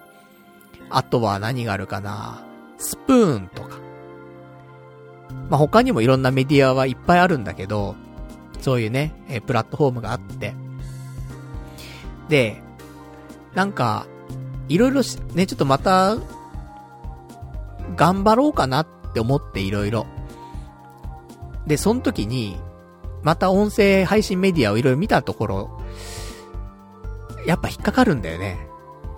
例えば、スタンド FM なんだけど、あの、やっぱり童貞っていうのは使えないのよ。ね、そういう音声プラットフォームで童貞ネットっていうのでやろうとすると、スタンド FM だとやっぱりそこが、名前が使えないっていうのもあるし、多分ラジオトークとかでも、童貞とか、NG なんで多分。コンプライアンスとかね、なんかいろいろあるんでしょ、そういうのもね。で、内容の方も性的な内容。これ NG なわけ。スタンド FM。これダメだなと思って。童貞ネットで、どん、なんか、やってけないなって思ってちょっと。これまでやってきたけどもね。その、お金を稼ぐ稼がないとは話は別で、何か今後、まあ、言ったら人気番組としてやっていく上で、その、やりたいなって思うメディアで、配信ができないと。そもそも。やってることが。っていうのはもうちょっと痛いなと思って。どうしようかなと思って、で、一旦ね、ちょっとスタンド FM に関しては、あの、ただなんか使ってみたいなと思って。で、先日、あわよくばナレーター大作戦っていうさ、まあ、去年ですか、私ね。あの、ナレーターの、あの、セミナー行ってましてね。え、全15回かな行ってまして、で、そのセミナー受けたらその後にね、ちょっとポッドキャスト撮って、で、それを、あの、一応収録したやつがね、あの、ありましたんで。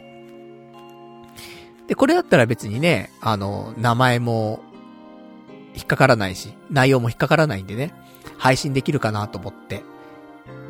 で、スタンド FM がなんか、いろいろとね、あの、仕様が変わったらしくて、今までってね、あの、どのプラットフォームも、長時間の音声コンテンツって上げられなかったんだよね。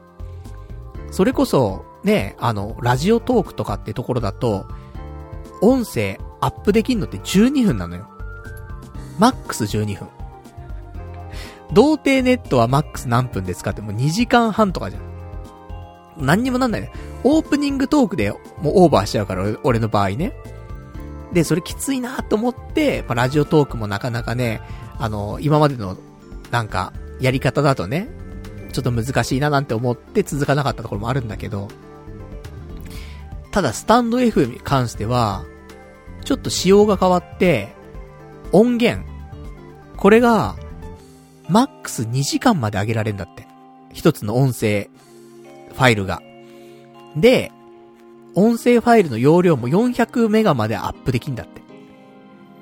だから、まさすがに童貞ネットはね、2時間以内には終わんない率もね、2時間ちょっとあるんで、童貞ネットアップできないにしても、あわよくばナレーター大作戦は、アップできんのよ。まあ、言っても40分とか50分とかだから、2時間もなんないしね。容量もそんな大きくないから。から全然上げられるなと思ってさ。唯一上げられる音声メディア新しいところ。ってていうところで、ちょっとやってみようかなっていうのと、で、まあ、これちょっとお金儲けの話になっちゃうところもあるんだけど、もともとね、このあわよくばナレーター大作戦って有料配信コンテンツだったんだよね。で、一部無料でね、あの公開してたりもしたんだけど、で、一応スタンド FM は、有、有料配信もできたりするの。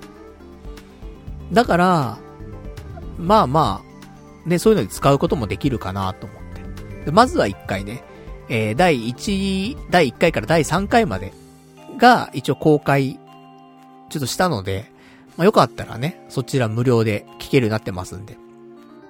で、聞いてもらって。でも4回目以降とかね、例えば触りの10分だけを無料で聞けるようにして、そっから先は有料とか、そういうのもできたりとか。まあなんかいろいろあるらしいんだけどさ。まあそんなんで、ちょっとスタンド FM でね、一旦、まあ、あわよくばナレーター大作戦はね、すべて配信してみようかななんて。ね。まあ、やっとそういうのができるね、プラットフォームが、まあ出てきたんだなと思って。これがね、3時間とかね、音源上げられるようになったりとか、生放送もね、2時間とか3時間とかできるよとかね、なんか延長ボタンを押さなくてもできるよとかね、そういうのがちょっとあったりとか、まあ、スマホじゃなくてね、パソコン上で配信できるよとかなってくると、ちょっとね、やりやすくなるなと思うんだけど。とかとか。まあ、そんなんでね、まあ、少し、まあ、久しぶりにちょっと動いたなってところではあるんですけど、新しいことね。で、まあ、ちょっとそれ、プラス、まあ、これからのこと。ね、こうやってなんか、ちょっとつまずくわけじゃない。新しいことしようかなと思って、童貞ネットっていうのでつまずいちゃって。次に発展していかないと。だから、ちょっと私、この今までやってきたね、ネット活動あるじゃない。童貞ネットは一つだよ。ね、このポッドキャストっていうのはもう13年やってるわけでさ。なんだけど、それ以外にも、例えば、ね、昔だと日記書いてたりとか、で、ちょっと前だと YouTube やってたりとか、他にもなんかね、ニコ生やったりとか、なんか、いろんなことやってきたよね。うん。で、まあ YouTube ライブもね、まあもちろんやってきたりとかね。なんかいろいろやってきたんだけど、この何十年もの間。結局、何、どうしたらいいんだろうなんか、みんな感じてるところあると思うんだよね。パルないと、もったいないよって思ってる人は少なからずちょっといると思うのよ。わからんよ、これはね。もうアンチの人から見たら、ね、もうパルナイトはいいよって思ってる人もいるかもしんないけど、でも、肯定的なね、リスナーの中には、いや、パルさんもうちょっとなんかうまくやったらバズるよって思ってくれてる人は少なからず俺いると思ってんのよ。で、俺もそう思ってるわけよ。まあ、じゃなかったらね、こんな長くやってないわけ。13年もね。いつか芽が出るんじゃねえかと。だから言ったらお笑い芸人みたいなもんだよね。下積みでさ、ずっとやってるけど、ねもうおじさんになっても若手みたいなさ、売れませんみたいな。言う人はいくらでもいるわけじゃん。だ俺だってもう芸歴13年みたいなもんだからね、ポッドキャストで言ったらさ。それで売れませんみたいな。ね、40超えちゃいましたみたいな。だからさ、まあバンドマンとかもそうだよね。売れないバンドマン。まあも、そっちの方がもっと若いかな。ね、10代から始めてさ、30代ぐらいになってさ、バンド続けるか続けないかね、とかっていうのあったりすると思うんだけど。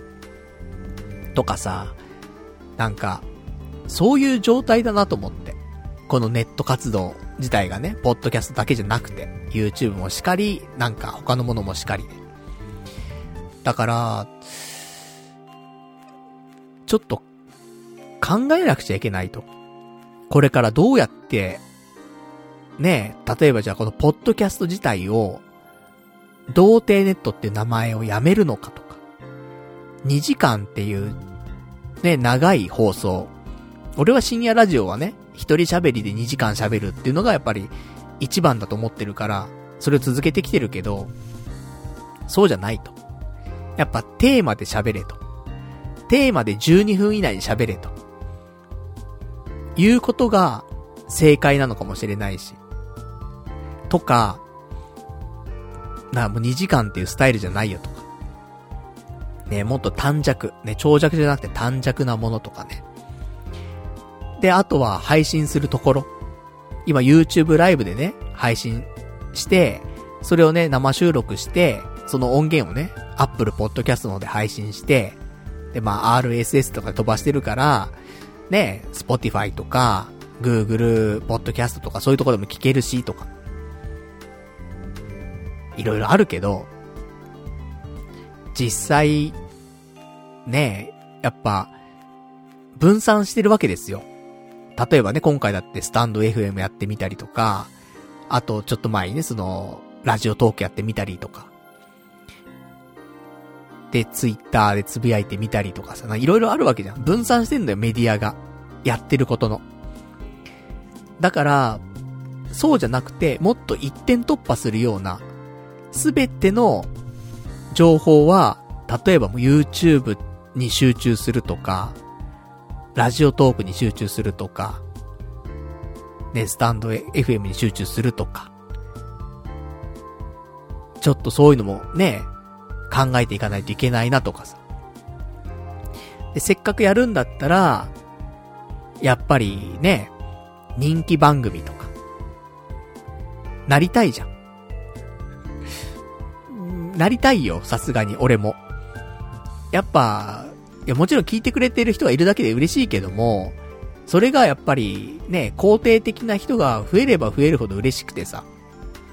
俺がね、喋ったことをさ、楽しんでくれたりとか、なんかね、ちょっと、パルさんが言ってたから、自分もやってみましたとかさ。ね、自分も食べてみましたとか、行ってみましたとかさ。そういうの嬉しいわけよ。パルさんがおすすめしてたバンドを聞いたらよかったですとかさ。嬉しいわけ。じゃ、それがさ、ね、もちろん増えれば増えるほど嬉しいわけよ。だから、人気番組をやっぱしやっていきたいわけよね。少しでも。とかっていうのを考えなくちゃいけないし。で、そこで、あともう一個繋がってくるのはやっぱりさっきの、年収90万円で東京ハッピーライフ。ネット活動で年収90万円は、無理かって思うと、なんか、やり方次第では、いけるんじゃないかって錯覚するところあるよねと思って。今までのやり方は本当に良くないと思う。良くないって言ったらあれだけど、自分が長年やってきた一番やりやすいやり方で、一番得意なやり方で、いろいろやってきたけど、これでは、人気番組にもならないし、そのお金も稼げないし、どんどん衰退していくだけだし、っていう状態なわけよね。本当に如実に衰退してると思うのよ、俺、正直。だから、やっぱ手こ入れしないといけないなと思って。どっちにしても。お金を稼ぐってところにしても、人気番組にするっていうところにしても、どっち、だと考えてもね。まあお金はちょっとまあ、ね、人気番組だったら後からついてくるものもあると思うから、別にそんなのはあんま考えなくてもいいんだけど。でも、どっちにしろ、手こ入れが必要なわけだよ。PDCA 回していかないといけないわけだよ、本当はね。トライアンドエラーなわけですよ。それができてないと。で、どうしようと思って。でも、自分のことって客観的にやっぱり見れないし、あとは、やっぱり信じてきたやり方、やり方というかね、これが一番いいんだと思ってやってきたことでもあるから、そうそう曲げられないしとか。って思った時に、やっぱ客観的な意見が欲しいなと思って。で、もちろん、ね、リスナーの方から、こうした方がいいよとかさ、こういう方がね、もっといいんじゃないのとかさ、意見もらったりとかもするし、ね、その埋設とかでもね、なんかたまにそういうお話してくれる人もいたりもするし、あとは、もちろん友人知人とかでもね、いろんなアドバイスくれたりとかさ、ね、こうしたらもうちょっといいんじゃないとかさ、いろいろ言ってくれる人もね、たまにいますよ。で、みんな、すごく頼りになるなと思ってて。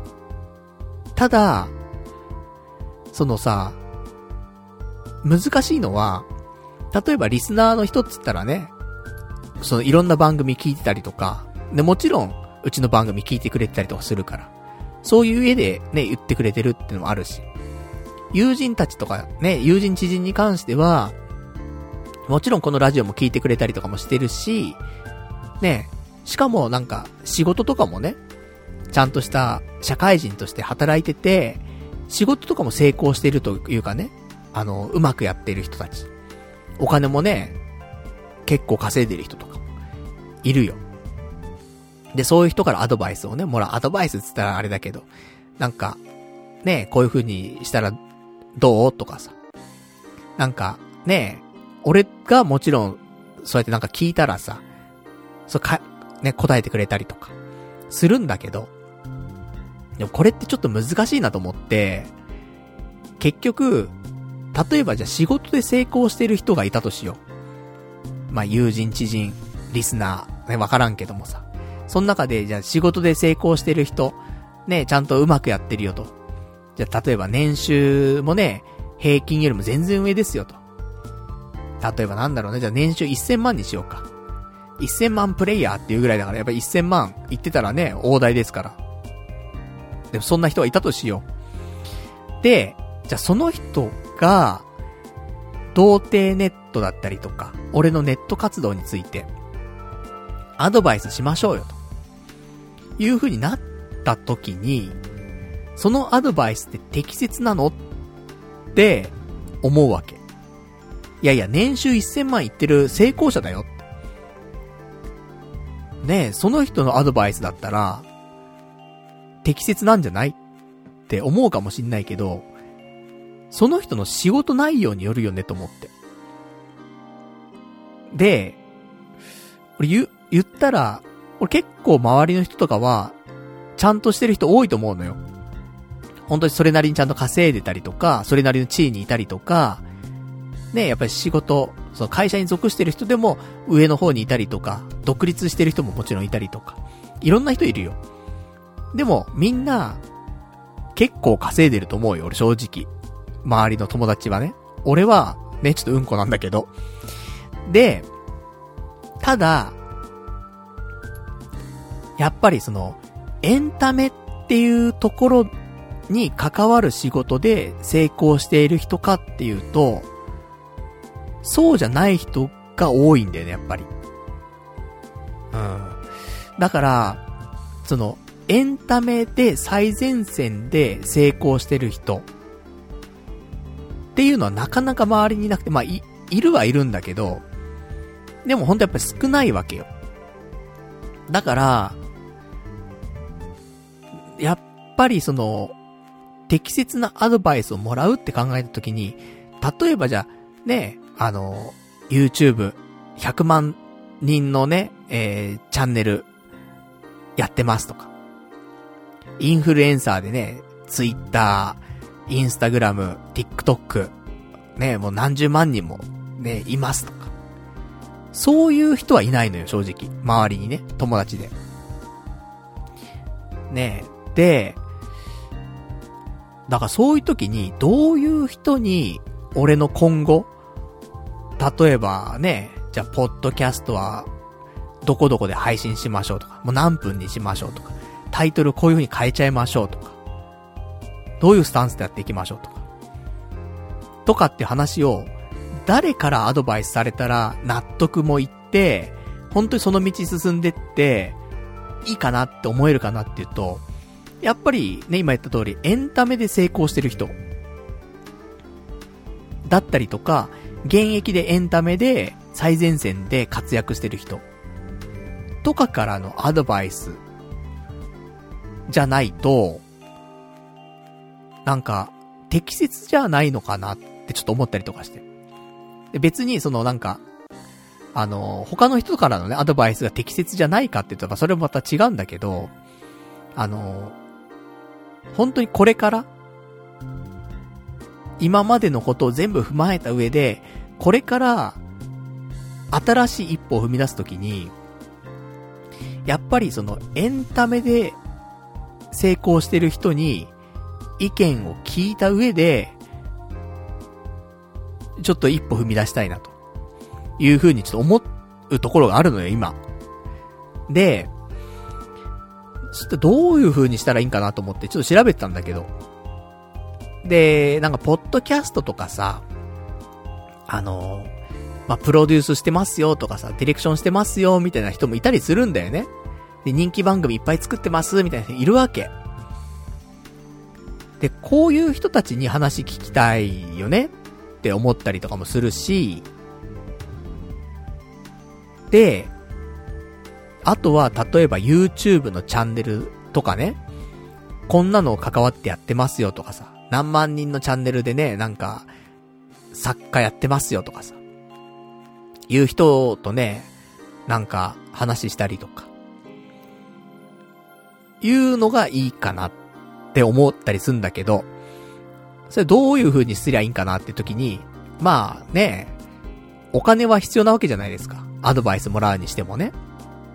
友達ってわけじゃないな。ビジネスになりますから、そっから先はね。で、そういうのを探すにあたって、あの、個人がやってるサービスって、いろんなのあるんだけど、ココナラっていうね、サービスがあるんだけど、アプリがあるんだけどさ。で、ココナラっていうのは自分のスキルをね、まあ人に提供してお金もらいましょうっていうさ、ところなんだけど。まあ本来だったら、俺が例えばね、ココナラに出品して、例えばポッドキャストのやり方教えますとかさ、そういうのでココナ、ココナラをね、あの、利用するとかだったらあると思、あると思っててさ、とかって考えたんだけど、そうじゃないなと思って。これからのことを、ココナラの優秀な人、エンタメで優秀な人に、ちょっとコンサルしてもらいたいなと。セルフプロデュースの仕方をね、教えてもらいたいなと。いう風にちょっと考えまして、ここならを結構調べてたのよ。で、どんな人がいるんだろうって。したら、いるんだよ。現役の放送作家とか、そのエンタメ成功者的なものがね、いるのよ。だからさ、ちょっとこういう人たち、まあお金かかるんだよ。で、安、た、安いのは安いし、高いのは高いし、すごいピンキリなんだけど、いくらぐらいかな ?3 万、3万とかで、それ高いのか安いのかわかんないね。いや、高いよ。3万円って。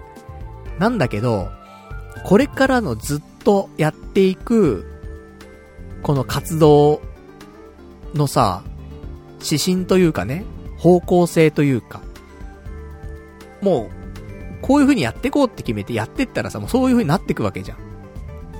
だから、設計図というかさ、これからの。っていうのを3万円で聞こうなんていうのは安すぎる気はするんだよね。しかも現役の放送作家とかに。だからそれは5万だ、10万だってこんな話になってくるんだろうけど。いいところになっていくとね。それこそ50万だ、100万だところあるんだろうけど。安いのは、3000円とかさ、5000円とかもあるわけ。わかんないよね、相場がね。だけど、そういう助言でもね、なんでも、聞きたいなとは思ってて。だから、ちょっとここならでね、しかも今ちょうどいいタイミングでね、なんか20%オフクーポン券がなんか使えるって書いてあってさ。3万円だとしたらね、3万円のやつでも20%オフ使えたらさ、結構でかいじゃん。だからさ、このタイミングで、ちょっとここならでね、うん、探そうかなと思って。だから、もしかしたら来週ね、童貞ネット、最終回かもしれない。下手したら。ね、今日で童貞ネットは終わりになりますってね。来週からはパルナイトの、ってね。なんで生きてるのってね。そういう、そういう風になってかもしんないもんね。今の世間がね、やっぱ童貞ネットっていうよりも、もっとその精神的な、なんで生きてるんだとか。やっぱコロナ禍だからとか。ね、今ぴったりですよ。ね、やるべきですよと。しかも、放送時間はね、12分で、1週間に1回じゃなくて毎日配信つってね。そういう風になってくるかもしんないからね、わかんないからね。でもそういうアドバイスとかもらったりとかね、してさ、やってこうかなって、ちょっと思って、うん、ちょっと今、すごい調べてた。ここ、数日。ここならね。まあ、そんなんでさ、まあ、いろんな人がね、あのー、コンサルだったりとか、プロデュースとかね、やってたりするからさ。まあ、いかにね、自分に合う感じの。でもやっぱ多いね、YouTube とかね。YouTube 解説しますとかね、お、あの、なんか、企画考えますとかさ。なんかいろんな、ね、ありますけど。だから別に YouTube ってわけでもないからね。だ YouTube が最適だよっていう話だったら YouTube になるんだけど、やっぱポッドキャストっていうか、この音声メディアだよね。音声メディアでなんか、なしたいなぁと思うんだけどね。うーん、どうなんでしょうか。まあ、そんなお話でございます。ね、ちょっと長々とお話ししてしまいましたけど、他にも、喋りたいことはいっぱいあるんですよ。じゃあ、ちょっとお便りもいただいてるからね、お便り読んでいきましょうか。お便り、えー、ラジオネーム、どうも僕ですさん。えー、ツイッターで、えー、沖縄物産展のツイートを拝見しました。自分は沖縄には一度しか行ったことがありませんが、食べ物や雰囲気、沖縄独特のイントネーションなど、えー、どれもが素晴らしいと思います。パルさんは改めて沖縄のいいところはどんなところだと思いますか？というね、お便りいただきました。ありがとうございます。そう、私今週ね、あの、沖縄物産展行ってきたのよ。でね、まあ、その話も今日しようかなと思ったんだけど、で、沖縄のね、いいところは、え、どんなところだと思いますかって話なんだけど、やっぱ、気温だよね。うん、私寒いのね、ちょっと苦手なんでね、やっぱあったかいところに行きたいなっていうので、沖縄。あと時間がゆっくりすご、なんか過ぎていく感じと。で、あとは、まあ、家賃もね、あの、場所によってだけどもさ、いいとこ住もうと思ったら高いけど、安いところ探せばね、安いところで、それこそ2万8000円でね、あの、住めちゃうからさ。そういうのもね、あるからいいなと思うけど、まあ、ただね、その、賃金が安いんだよね。働くっていうか、雇われて働くとね。だからネット活動で、なんか稼げるようになった状態で沖縄に行くとかね。まあそういうのが一番いい方法なんだろうなと思うんだけどさ。まあそんなね、沖縄なんですが、ねえ、やっぱ沖縄、なかなか行けないからさ、飛行機乗って行かないといけないわけじゃないですか。なので、ちょっとそれは難しいなと。だから、沖縄物産展行こうと思って。ちょうどですね、えー、池袋で、第13回、サンシャインシティ、沖縄メンソーレフェスタってのがね、開催されますよっていうことでね、6月の1日から6月の5日まで、ね、やってますよってことで、じゃあちょっと行ってみようかなと思って。ね、沖縄。ちょっと今年行けそうにないからね。うん。気持ちだけでもと思って。で、行って参りました。で、土曜日、休みだったんで仕事ね。うん、沖縄物産展、じゃあ行こうと思って。で、行ったんですけど、なんかあの、事前予約みたいなのが必要だったみたいで、あの、お昼過ぎ12時45分ぐらいに着いたんだけど、あの、当日でもやっぱり予約してくださいっていう風になってて、で、なんか QR コード読み取ってね、なんかそれで、えー、予約をするんだけどさ。したら一番早い時間で15時入場っていうのが早くて。2時間15分ぐらい待つんだと思って。ちょっとだるいななんて思いながらさ、一応ね、当日、ね、やっぱそのまま帰るわけにもいかないからさ。だからそれでね、予約だけしてね、ちょっと街プラプラしたりとかしてたんだけど。一応なんかね、その沖縄の出し物っていうかね、ってのもあったりとかして、あの、ちょうどね、サンシャイン60通りっていうのかなあの、東急ハンズとかさ、あと、まあ、潰れちゃったけども、セガのギーゴ、ギーゴとかね、あの、ゲームセンターとか、あの通り。で、その沖縄のエイサーみたいなあるじゃない太鼓叩いてみたいなさ。で、あれ、エンヤーサッサーみたいなやつね。あれとかの催し物とかやってたりとかして、ちょっともう街自体が沖縄っぽい感じ。なってたりとかしてさ、これは期待がね、膨らむななんて思って。で、俺、沖縄って言ったら何かなっていうと、やっぱり、それ、行ったの去年だっけね。行きましたけど、沖縄。去年、一昨年ちょっともう覚えてないですけどもね。まあ、行きまして。で、やっぱりですね、なんだろう。食べ物が、印象に残ってるというか、まあ、結局な、食ってばっかりのね、沖縄だったんですけども、やっぱ、なんか旅行って、食べてなんぼというか、美味しいもの食べたいよね、ご当地のっていうところで、まあ、沖縄っつったら何よっていうと、あのー、まあ、ハンバーガーとかもね、結構有名だったりとかするので、で、ハンバーガー食ったりとかもしたんだけど、沖縄にしかないね、お店だったりとか。で、そこで一緒にやっぱり飲んだもの。で、ルートビアってのがあってさ。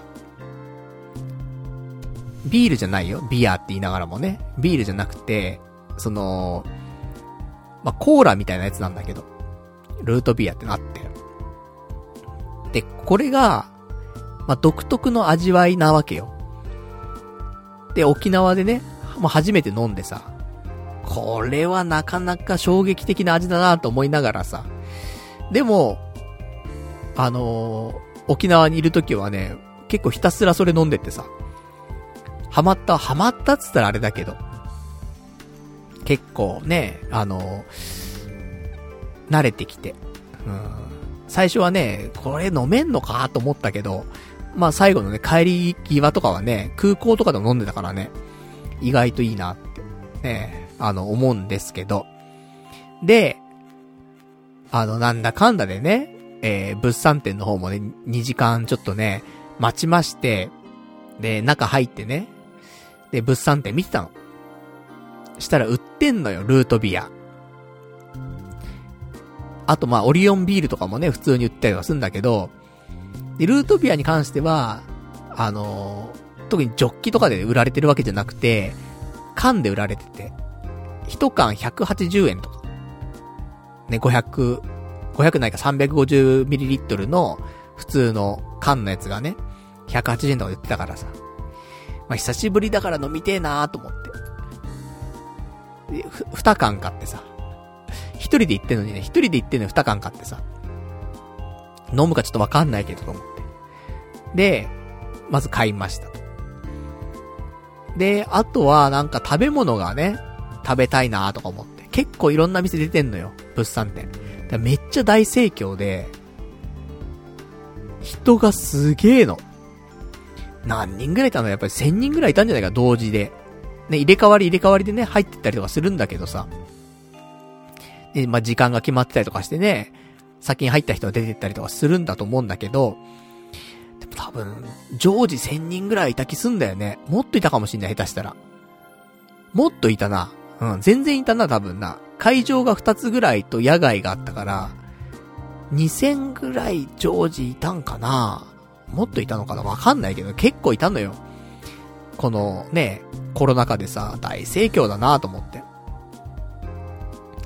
で、なんか見てたら、まあね、早期そばとかさ、あとは、ラフテーとかね、あと、カチカチの、何揚げたドーナツみたいなのあるじゃない？サーターアンダギーみたいなさ。とかいろいろあるんだけどさ。俺初めて見た食べ物があって、アガラサーって知ってる？ちょっと発音が合ってるか知らないんだけど、アガラサーってのあって、これあの、黒糖蒸しパンなんだって。調べると出てくんだけど、アガラサー。で、これうまそうでさ、じゃ、これ、これと、ルートビアでね、ちょっと決め、決めていこうかなと思って。で、アガラサはね、結構、ボリュームがある蒸しパンで、200、1個250円なんだけど、結構大きくて質量も結構重くて、いいじゃんと思って。で、食べたらさ、いや、うまいね。やっぱ黒糖ってうまいよね。うん、黒糖のうまさってなんか、ちょっと別次元よねと思って。それが蒸しパンになったらさらに別次元よねと思って。しかも、その、蒸し上げられた、ちょ、直後のさ、出来たてのもんだったからさらに美味しいし。で、そこに、ルートビア流し込むわけですよ。もうね、サロンパス。もう久しぶりにルートビア飲んだけど、やっぱり何回飲んでもサロンパスの味がすんだよね。飲んだことない人にはよくわかんないかもしんないけど、え、ね、ちょっとドクターペッパーっぽい味とかさ、そういう雰囲気あるじゃん。違うんだよ。消毒っぽいとか薬っぽいとかじゃないんだよ。もう一個上なんだよね。サロンパスなんだよね。これがルートビア。あー、これは大変なもんですよ、本当にね。懐かしいなーなんて思いながらさ。ね、で、ルートビア飲みつつ、ね、アガラサ食べて、満喫ですよ、沖縄を。で、結局、ね、2時間半ぐらい待ってね、入った物産展ですけど、うん、30分ぐらいかな。で、食べるもんだけ食べてね、もう、まあいいかなと思って出てきちゃってさ。僕のね、あのー、沖縄メンソーレフェスタはね、ここで終わってしまったんですけどもね。でもなんか、良かった、その、アガラサ食べられて。新しい発見だってね、黒糖蒸しパンね、うまかった、本当に。ちょっとおすすめ、えー、できるね、と思って。で、ルートビアも、まあ、サロンパスの味がしてね、おすすめということでね。そんなおすすめあるかいって話なんだけどね。まあ、そんな感じでございました。ね、沖縄行きたいね、またね。今年はちょっと、夏、旅行行きたいよなまあ、なんか一人旅でもね、気楽にちょっと一泊二日ぐらいでね、行きたいなとも思ってはいるんだけど、ただ、連休が取れないのよ。仕事がさ。で、8月はね、ロッキンジャパン行くから、ちょっと休み取っちゃうし、1日ね。だから8月はもう休めないから、まあ7月？もう6月は正直明日なんだよね。明日、休み取ってんのよ。通常の休み以外のね、休みをね、1日取れんだけど、月1で。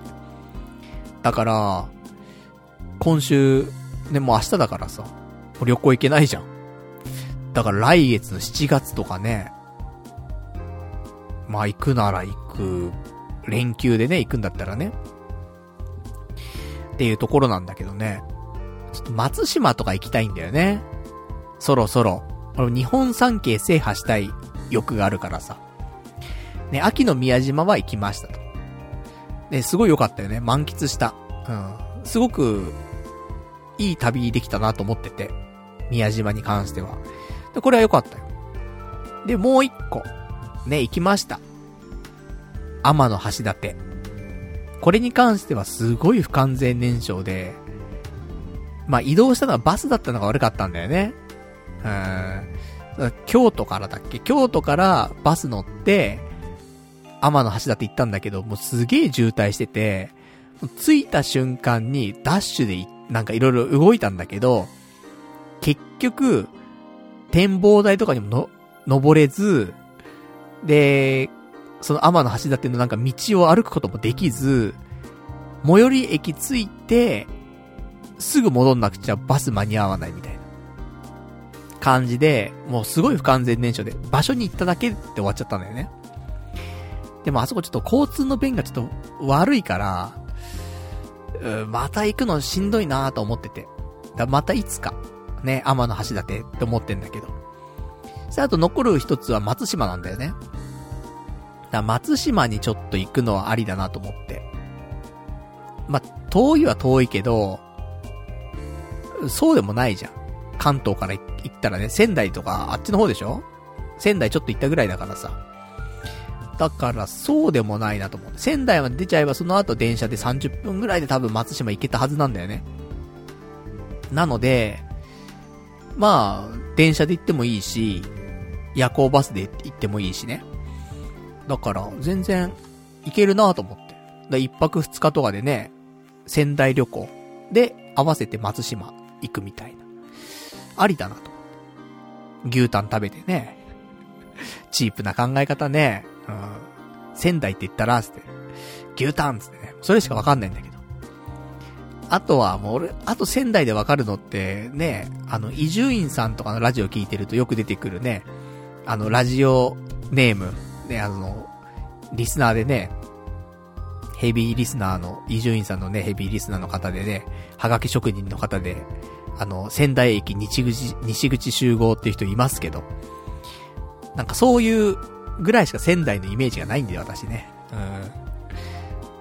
うん。でも、ね、ちょっと行きたいなと思ってて。とか、そんな感じかな。行けても7月とかかな。うん。もしくは、でも2日休め、2日休めるは休めるかもしんないけど、休むと、その分、ね、お給料減っちゃうんだよね、私ね。時給で働いてるから。ちょっとそこはしんどいよね。うん、まあまあ、なんとかね、12、3万とかあればね、生活できるとは思ってんだけど、ちょっとな、うん、貯金もしたいしなと思ってね。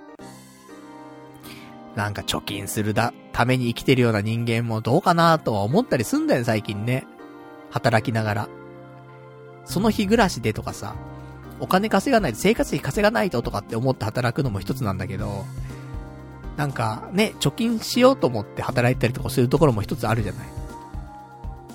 なんだろうこれと思って。何のために生きてんだろう、働いてんだろうってね、思う瞬間がありますよ、そんなこと考えるとね。とかとか。ね、なんかそんなお話なんですけど。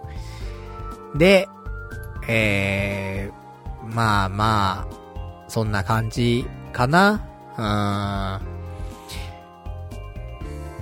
まあそんな、ね、そんな話でしたね。うん。まあ旅行行きてえな、みたいな話もあります。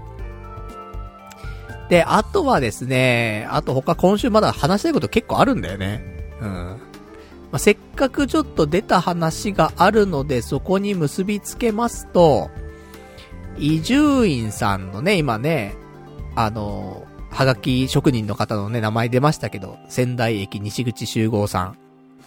ね、出たんで、せっかくだ伊集院さんの話ちょっとしたいんだけど、ちょっとね、みんなに一個言ってなかったんだけど、前に、マッチングアプリで、ちょっと、やりとり1ヶ月ぐらいしてたね、女性の人がいたんですよ、私に。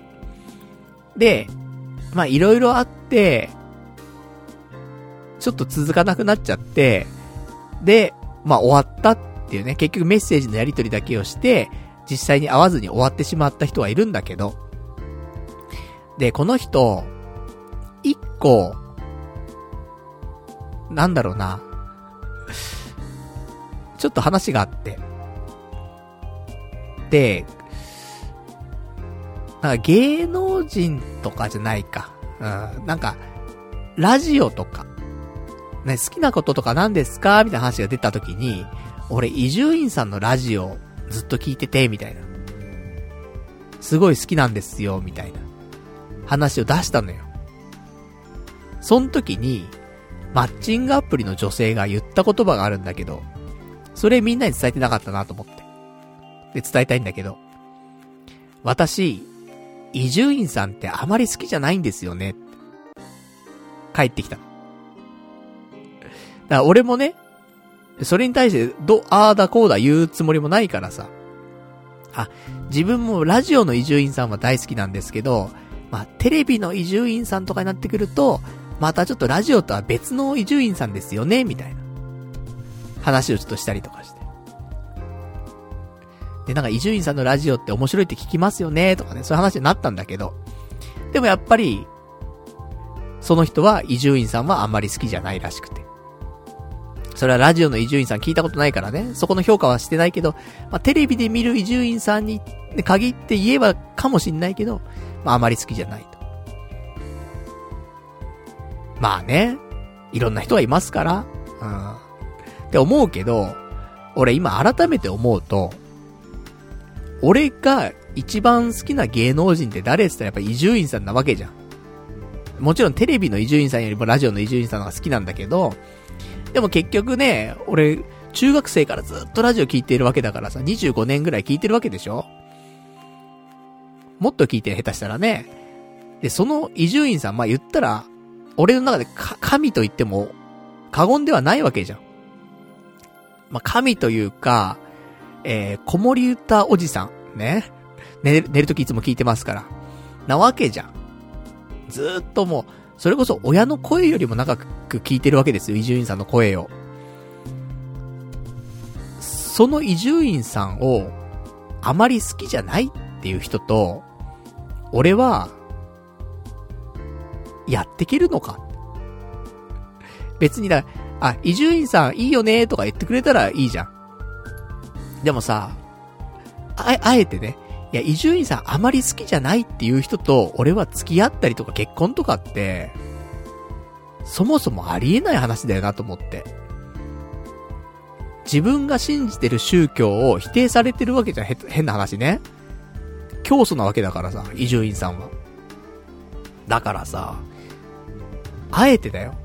伊集院さんまあまあ別に、普通かなとか。うん。だったらいいけど、あまり好きじゃないって言ってる人と、一緒にいる意味ないよね。って思うと、なんかその辺からも最初からなんだけど、ちょあ、なんか違ったな、思ってたのと。っていうのはあったのかもしれないね。うん。ちょっとこの伊集院さんの話はちょっとね、みんなに言ってなかったからさ。だからそうだ、ね、ちょっと伝えとかなくちゃと思ってさ。で、今言ってますけどもね。うん。ね、なんかそういうちょっと僕なんかちょっと、面白そうな子だなと思ったんだよ、俺最初。マッチングアプリの子ね。なんだけど、なんかユーモアのある子だなと思ったんだけど、でも伊集院さんあんまり好きじゃないとか。そういうことね、話になっちゃうと思うね。それとこれとはまた別だなと思って。で、話していく中で、やっぱりなんかそんな、俺が思ってたようなユーモアのセンスって感じでもないし、まあどちらかというともっと真面目寄りな感じだったし、うん、なんか硬い感じだったし、とかね。あとラーメンとかもあんま別に好きじゃなさそうだったし。まあラーメン好きな女性がね、多いかっつったらまあ少ないんだけど、でもね、伊集院さんのこと嫌いじゃなくて、ラーメン嫌いじゃない人がいいよね。って思う。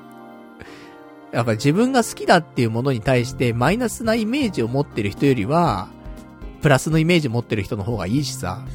特にね、二大巨頭じゃん、俺にとって。伊集院さんとラーメンって。重要だよ、本当に。体の半分は伊集院さんで、体の半分は、で、家系ラーメンなんだからさ、今さ。それがね、両方ともちょっと、あんまりかなっていう人と一緒にいてもね、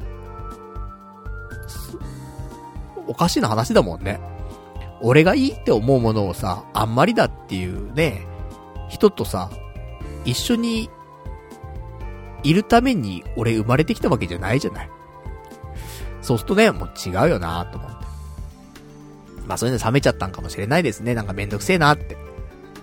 思っちゃったところはあるのかもしれません。っていうお話。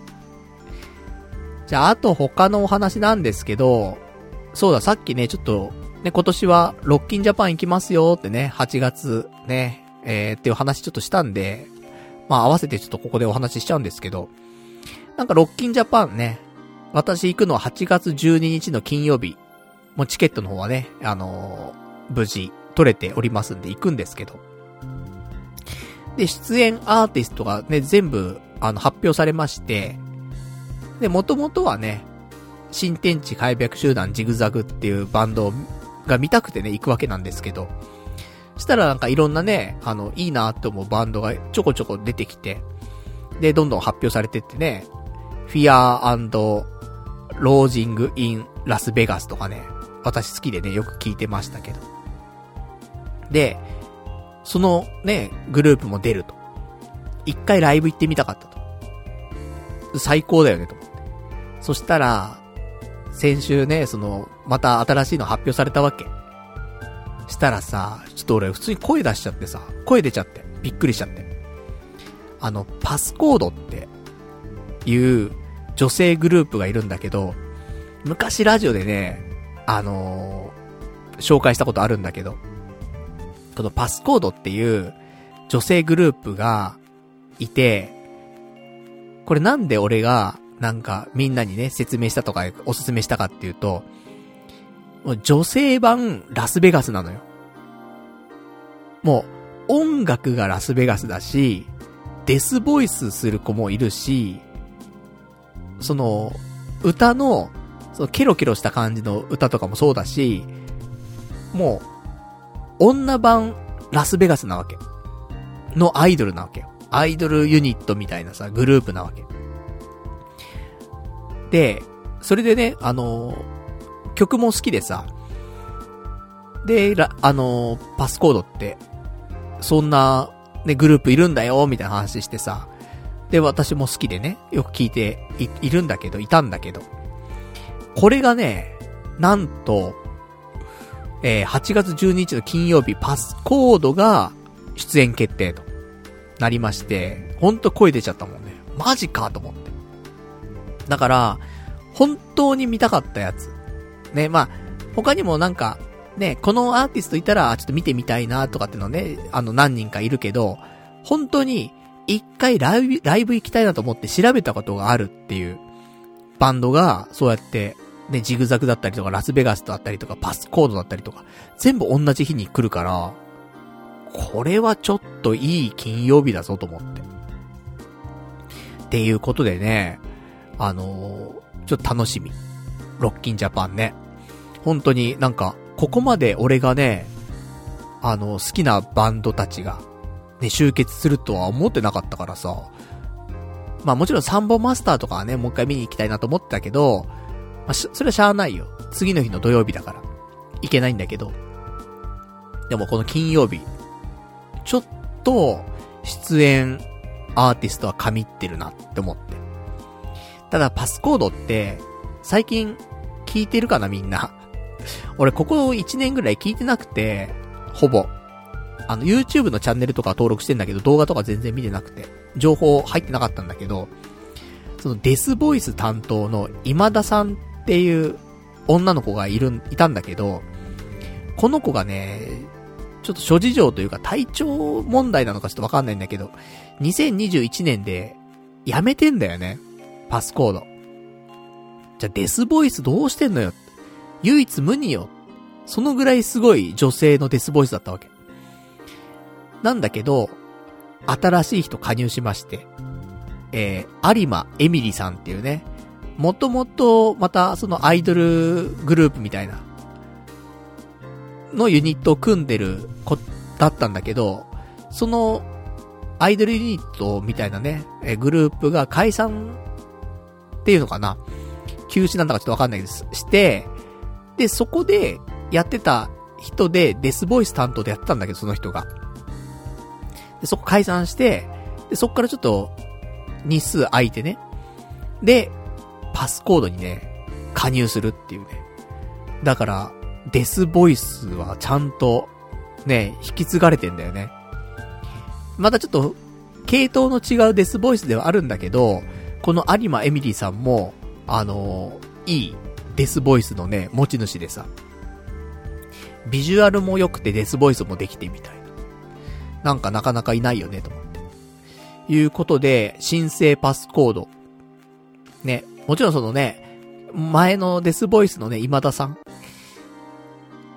もう俺、すごい好きだったから、それちょっと残念だなと思うけども、ね、新生 PassCode の方もね、まあ、ちょっとこれから応援していきたいなと思って。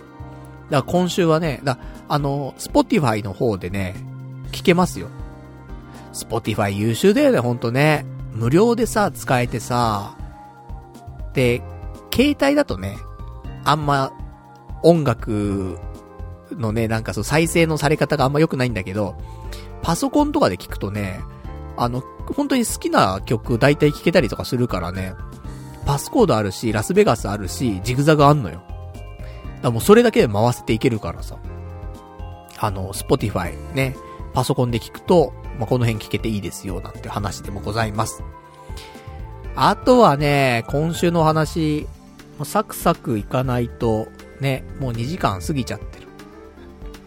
ので、ね、サクサクいきますけど、なんだろうな、サクサクした魚の白身フライ食べましてサクサクで繋げられっかなと思ったんだけど、ちょっと無理があるんですが、あの、先週ちょっとお話ししたテレビ番組で、もっと評価されてもいい審議会みたいな、ね、番組があるよ、つって。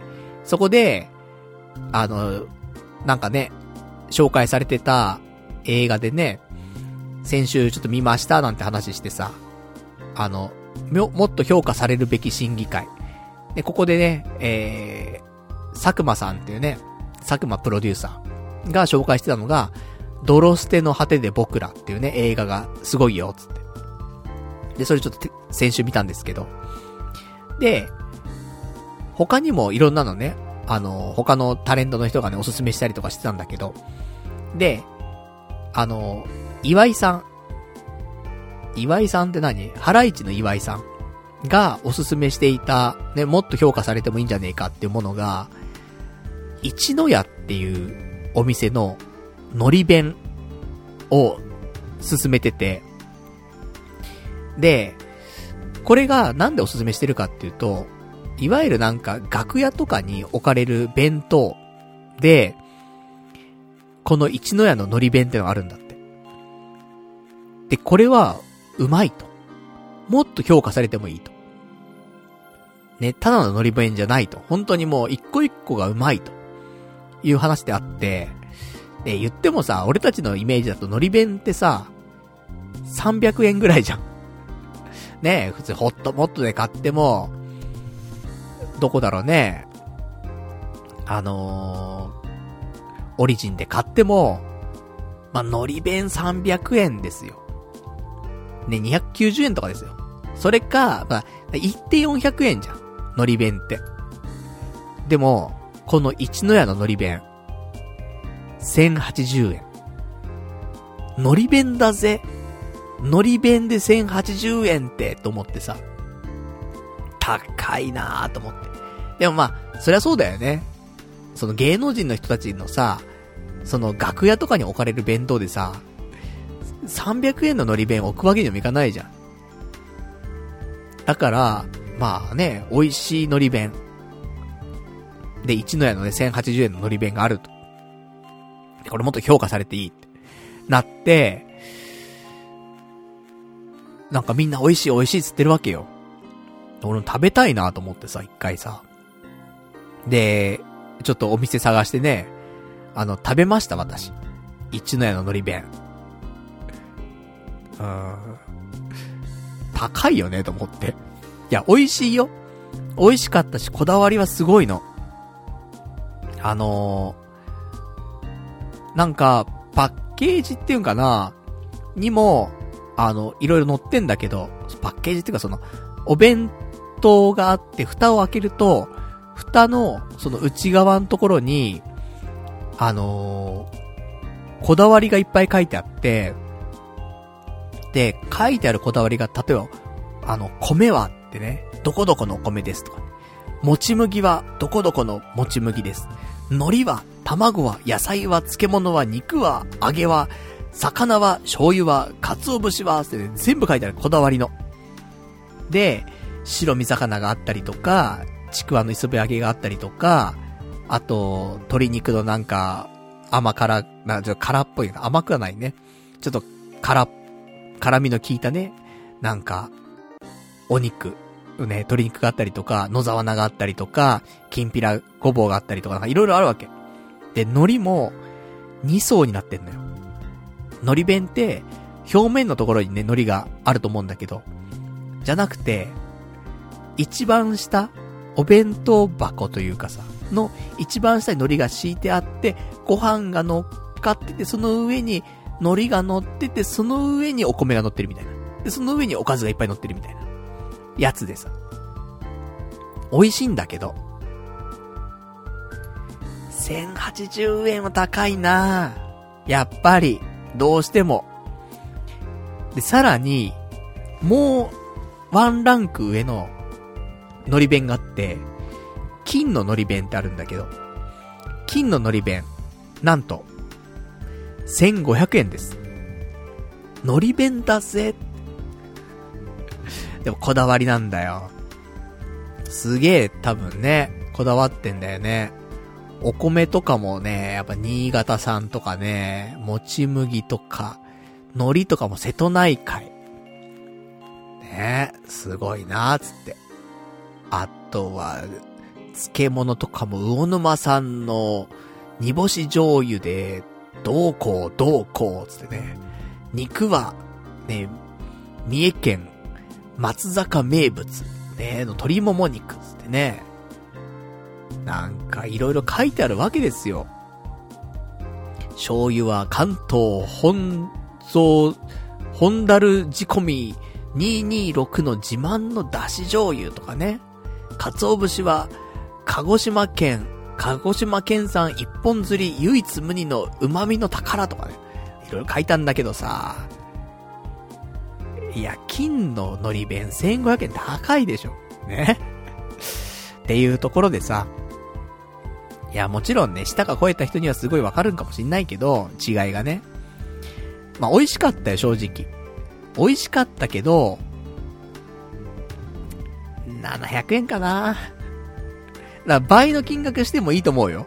普通の海苔弁のね、300円だ、350円だするね、海苔弁のね、倍の金額はしてもいいと思うよ。700円とかだったら。したら、あ、いいんじゃん？って。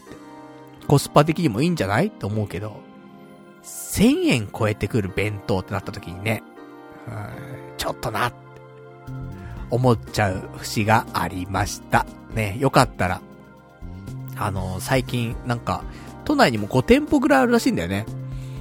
なんで、ちょっと調べるとね、あの、都内にいる人は見つけられると思うんでね、あの、一回食べてみるのもね、一つ、ね、百分は一見にしかずなんでね、めちゃめちゃ美味しいかもしんないからね。だから、まあ、ぜひぜひ、まあ、美味しいは美味しいんでね。まあ、よかったら、で、一の屋ってところ、ひらがなで一の屋っていうところの海苔弁。ねまあ、ちょっと有名なりつつあるんでね。まあ、よかったらね、ちょっと食べてみてはいかがでしょうかなんてお話でございます。じゃあ、あとはですね、他のお話ですと、だいたい喋ったけど、じゃあ、あとさっくり、ね、喋ります。ね、えー、一つ。前々から探していた、えー、焼酎。元老院って焼酎があるんだけど、ね、前友達とね、一緒に焼肉行った時に飲んで、あ、これはちょっと新しいなと思って。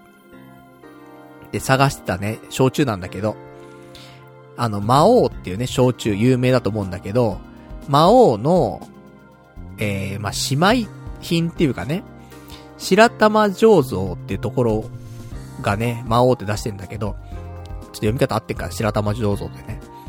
で、えー、そこが出している、また焼酎で、元老院っていう焼酎があるんだけど、で、麦と芋の、ね、ちょっとブレンドされた、えー、焼酎なんだけど、これが、飲むと、焼酎じゃないのよ。ウイスキーの味がするんだよ。少し。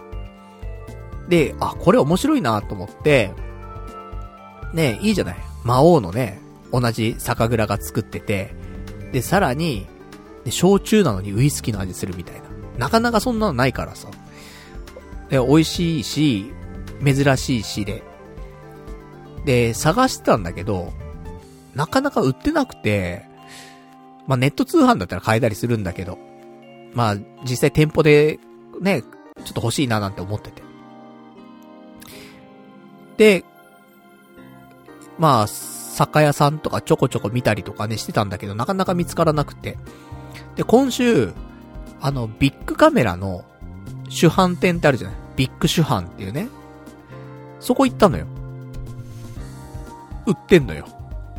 元老院。ちょっと一本買ってきましてね。まあ飲んでませんけどもね。まあ、自分で飲むか誰かにあげるかわかんないけども、まだ封はき、ね、開けてないんでね。まあ、まあプレゼントとかにもね、使えるかなと思うんだけど。しかも安いんだよ、この元老院結構。リーズナブル。その、720とかそんぐらいのサイズ感のやつで、1200円しないぐらいで買える。だからコスパもいいし、で、魔王とか買ったらもっと高いわけじゃん。元老院はそんなことないし、1200円くらい買えるし、珍しいし、いいよね、と思って。だからね、ほんとこの間ね、親父に会う時にね、これ持ってってあげたかったんだけど、ちょっとできなかったんで。まあまたね、近いうち会いに行くことは、ね、まああるでしょ。まあ、なくても作っていかないといけないよね。だ今年はちょっと、まあコロナはね、もうちょっと収まってきたら、ね、お墓参りとか、行くときにね、夏場行くからね、お墓参りでやっぱね、お彼岸とかね、お盆、ね、わかんないですけど。で、その辺ありますから。なので、その時にでもね、ちょっと持って行って、ね、渡したいななんて思ってますけどもね。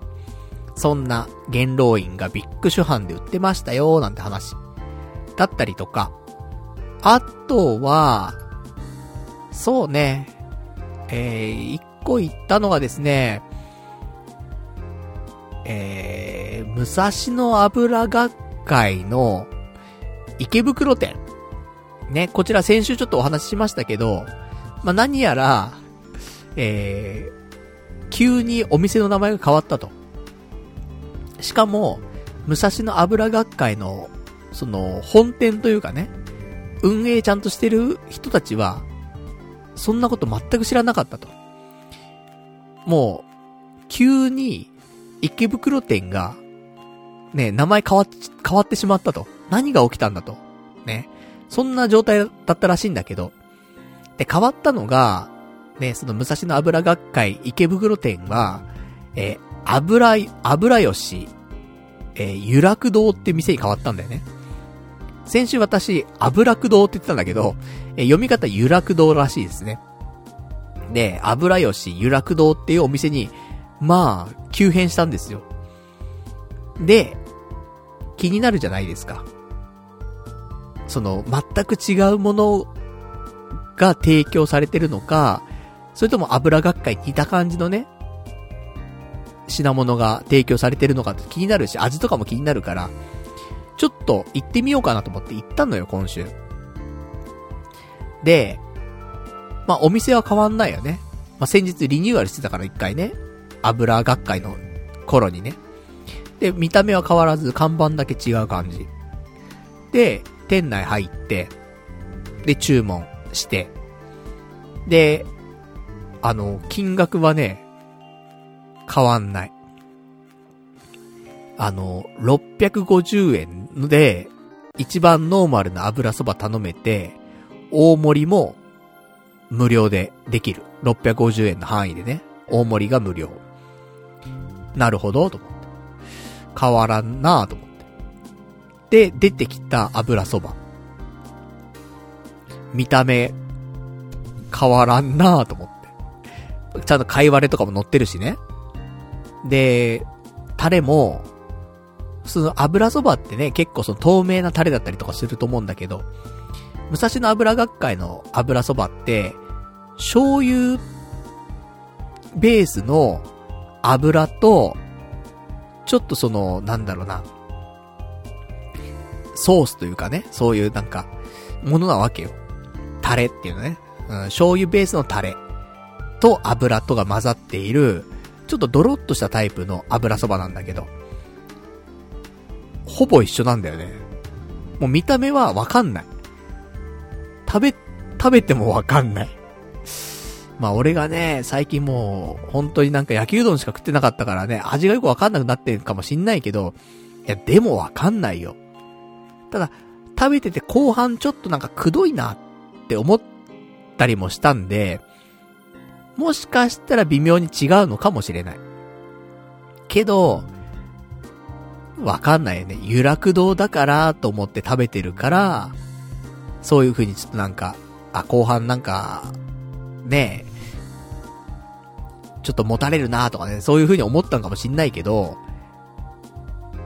実は全く同じものが提供されている可能性も、ま麺とかはそういうのはね、油学会のところからの麺じゃないから、もう違う麺っぽいんだけど、でも結局タレがさ、ほぼ一緒。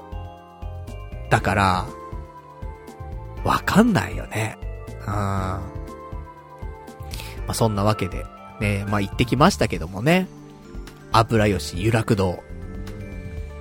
でもまあ、一回食べたからもういいかな。結局、ね、武蔵野油学会ってもちろん味もいいんだけど、味も一番美味しいのよ。油そばの中でね、俺の中では。あの、醤油ベースのタレがね、やっぱり一番美味しいから。なんだけど、やっぱりなんかあの、運営している人社長っていうのかな？の、センスというか、そういうのも好きだったりするのよ、なんか。ホームページとか見てもね、あの、ツイッターとか見ても、なんかちょっと、ネジが一本外れてる感じがあるのよ。ユーモアがあるというかね。だったりとかするんで、だからやっぱり、ね、これからは、まあ、うちから一番近いのは代々木かな代々木に油学会あるから、まあ、そこ行こうかなっていうね。だからもう油吉楽堂はまあこれで終わり。うん。で、今後はね、あの、普通に武蔵野油学会のね、うん、まあ池袋店なくなってしまいましたから、代々木店とかね、まあちょっと行こうかなって思ってますけどもね。まあそんな感じでございました。まあ、皆さんはね、うん、もう油学会にしましょう。ね。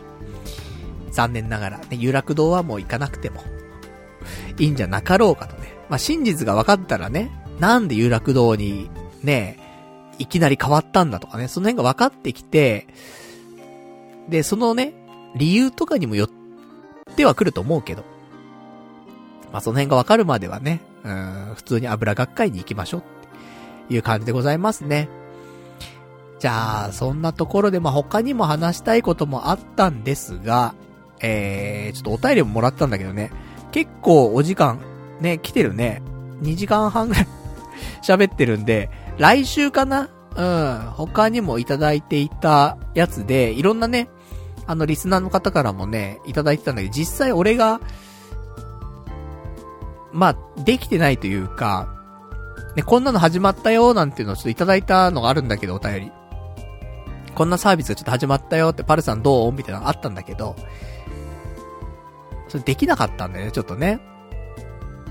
な、その話もあるんで、まあ、できるようになったら話すか、まあ、来週話すかっていう感じで、うん、やっっていこうかと思ったが、最後これだけ喋ろうね。うん、せっかくだから、タイムリーな話題だからね。やっぱり話す。ね、ことでいただいてますお便り。ラジオネーム羊ガエル水族館さん。えー、iPad で広告を流して歩くだけのギグワークがスタート。最大1時間1200円の収入。渋谷を歩くだけで時給1200円もらえるらしいぞ。動画広告付きの iPad を専用リュックサックに入れて、8校の周りを歩いているだけで、そ、えー、即日お金が振り込まれてくるんだって。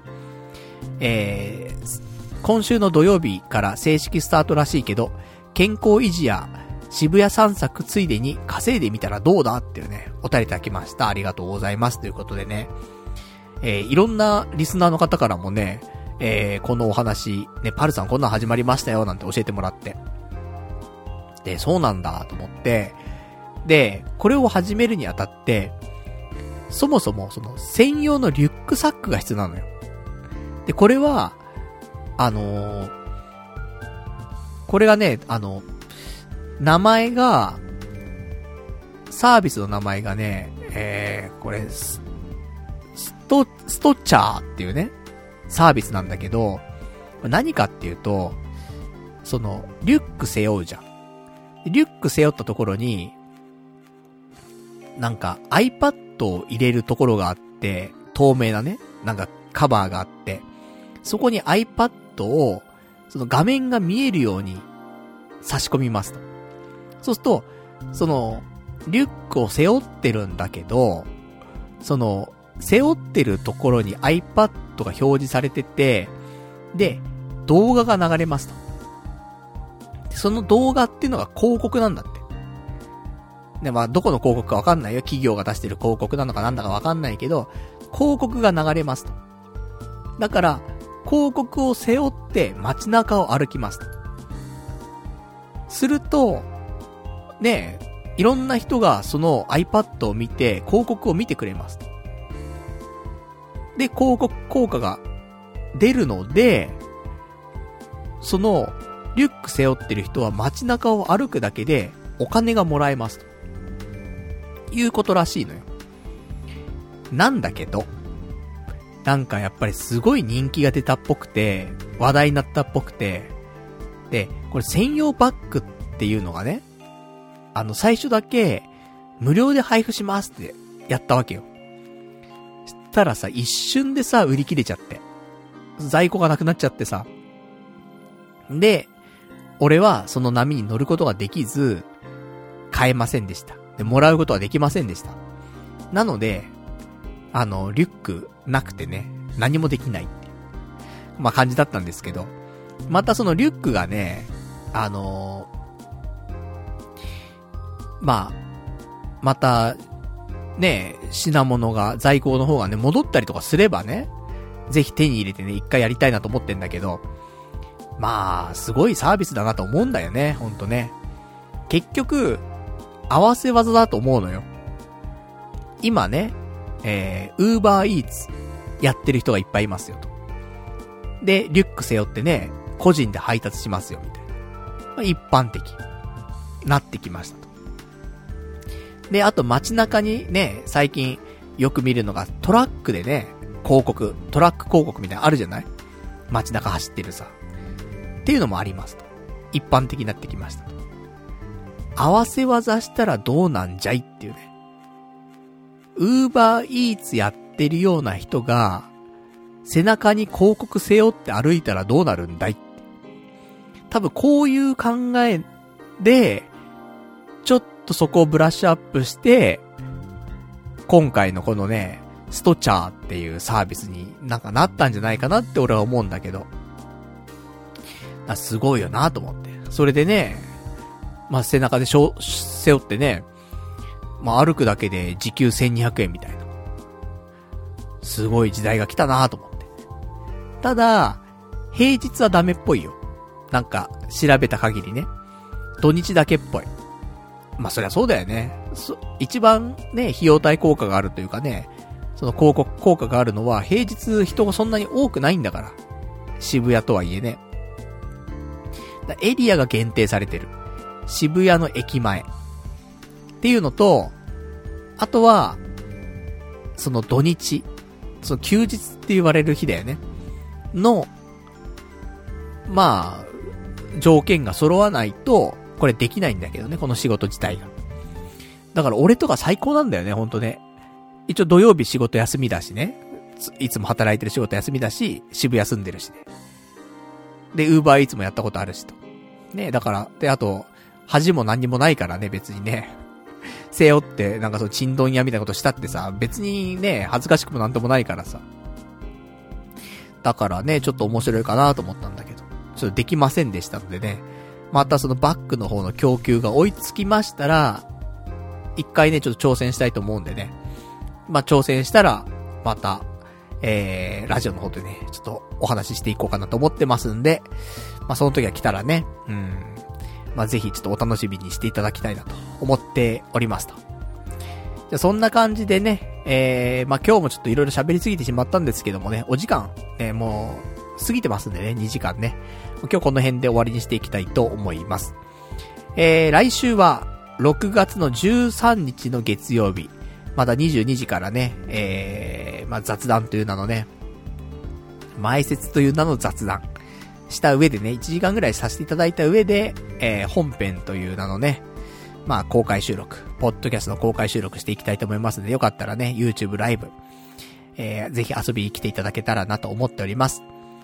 じゃあ、そんな感じで、まあ、来週はね、何の話するかなってところなんだけど、あのー、まあ、ここなら、ね、ちょ、どうなるかわかんないけどね、その、これからの俺のネット活動について、現役の、ね、放送作家の人にちょっとアドバイスもらってね、今後の方針をね、固めるというかね、戦略とかコンサルとか、まあ、その辺もね、ちょっとお願いするかもしれないんでね、まあ、ちょっとどうなるんでしょうか。だから、本当は今週さ、炊飯器買う予定があったじゃん、ちょっとね。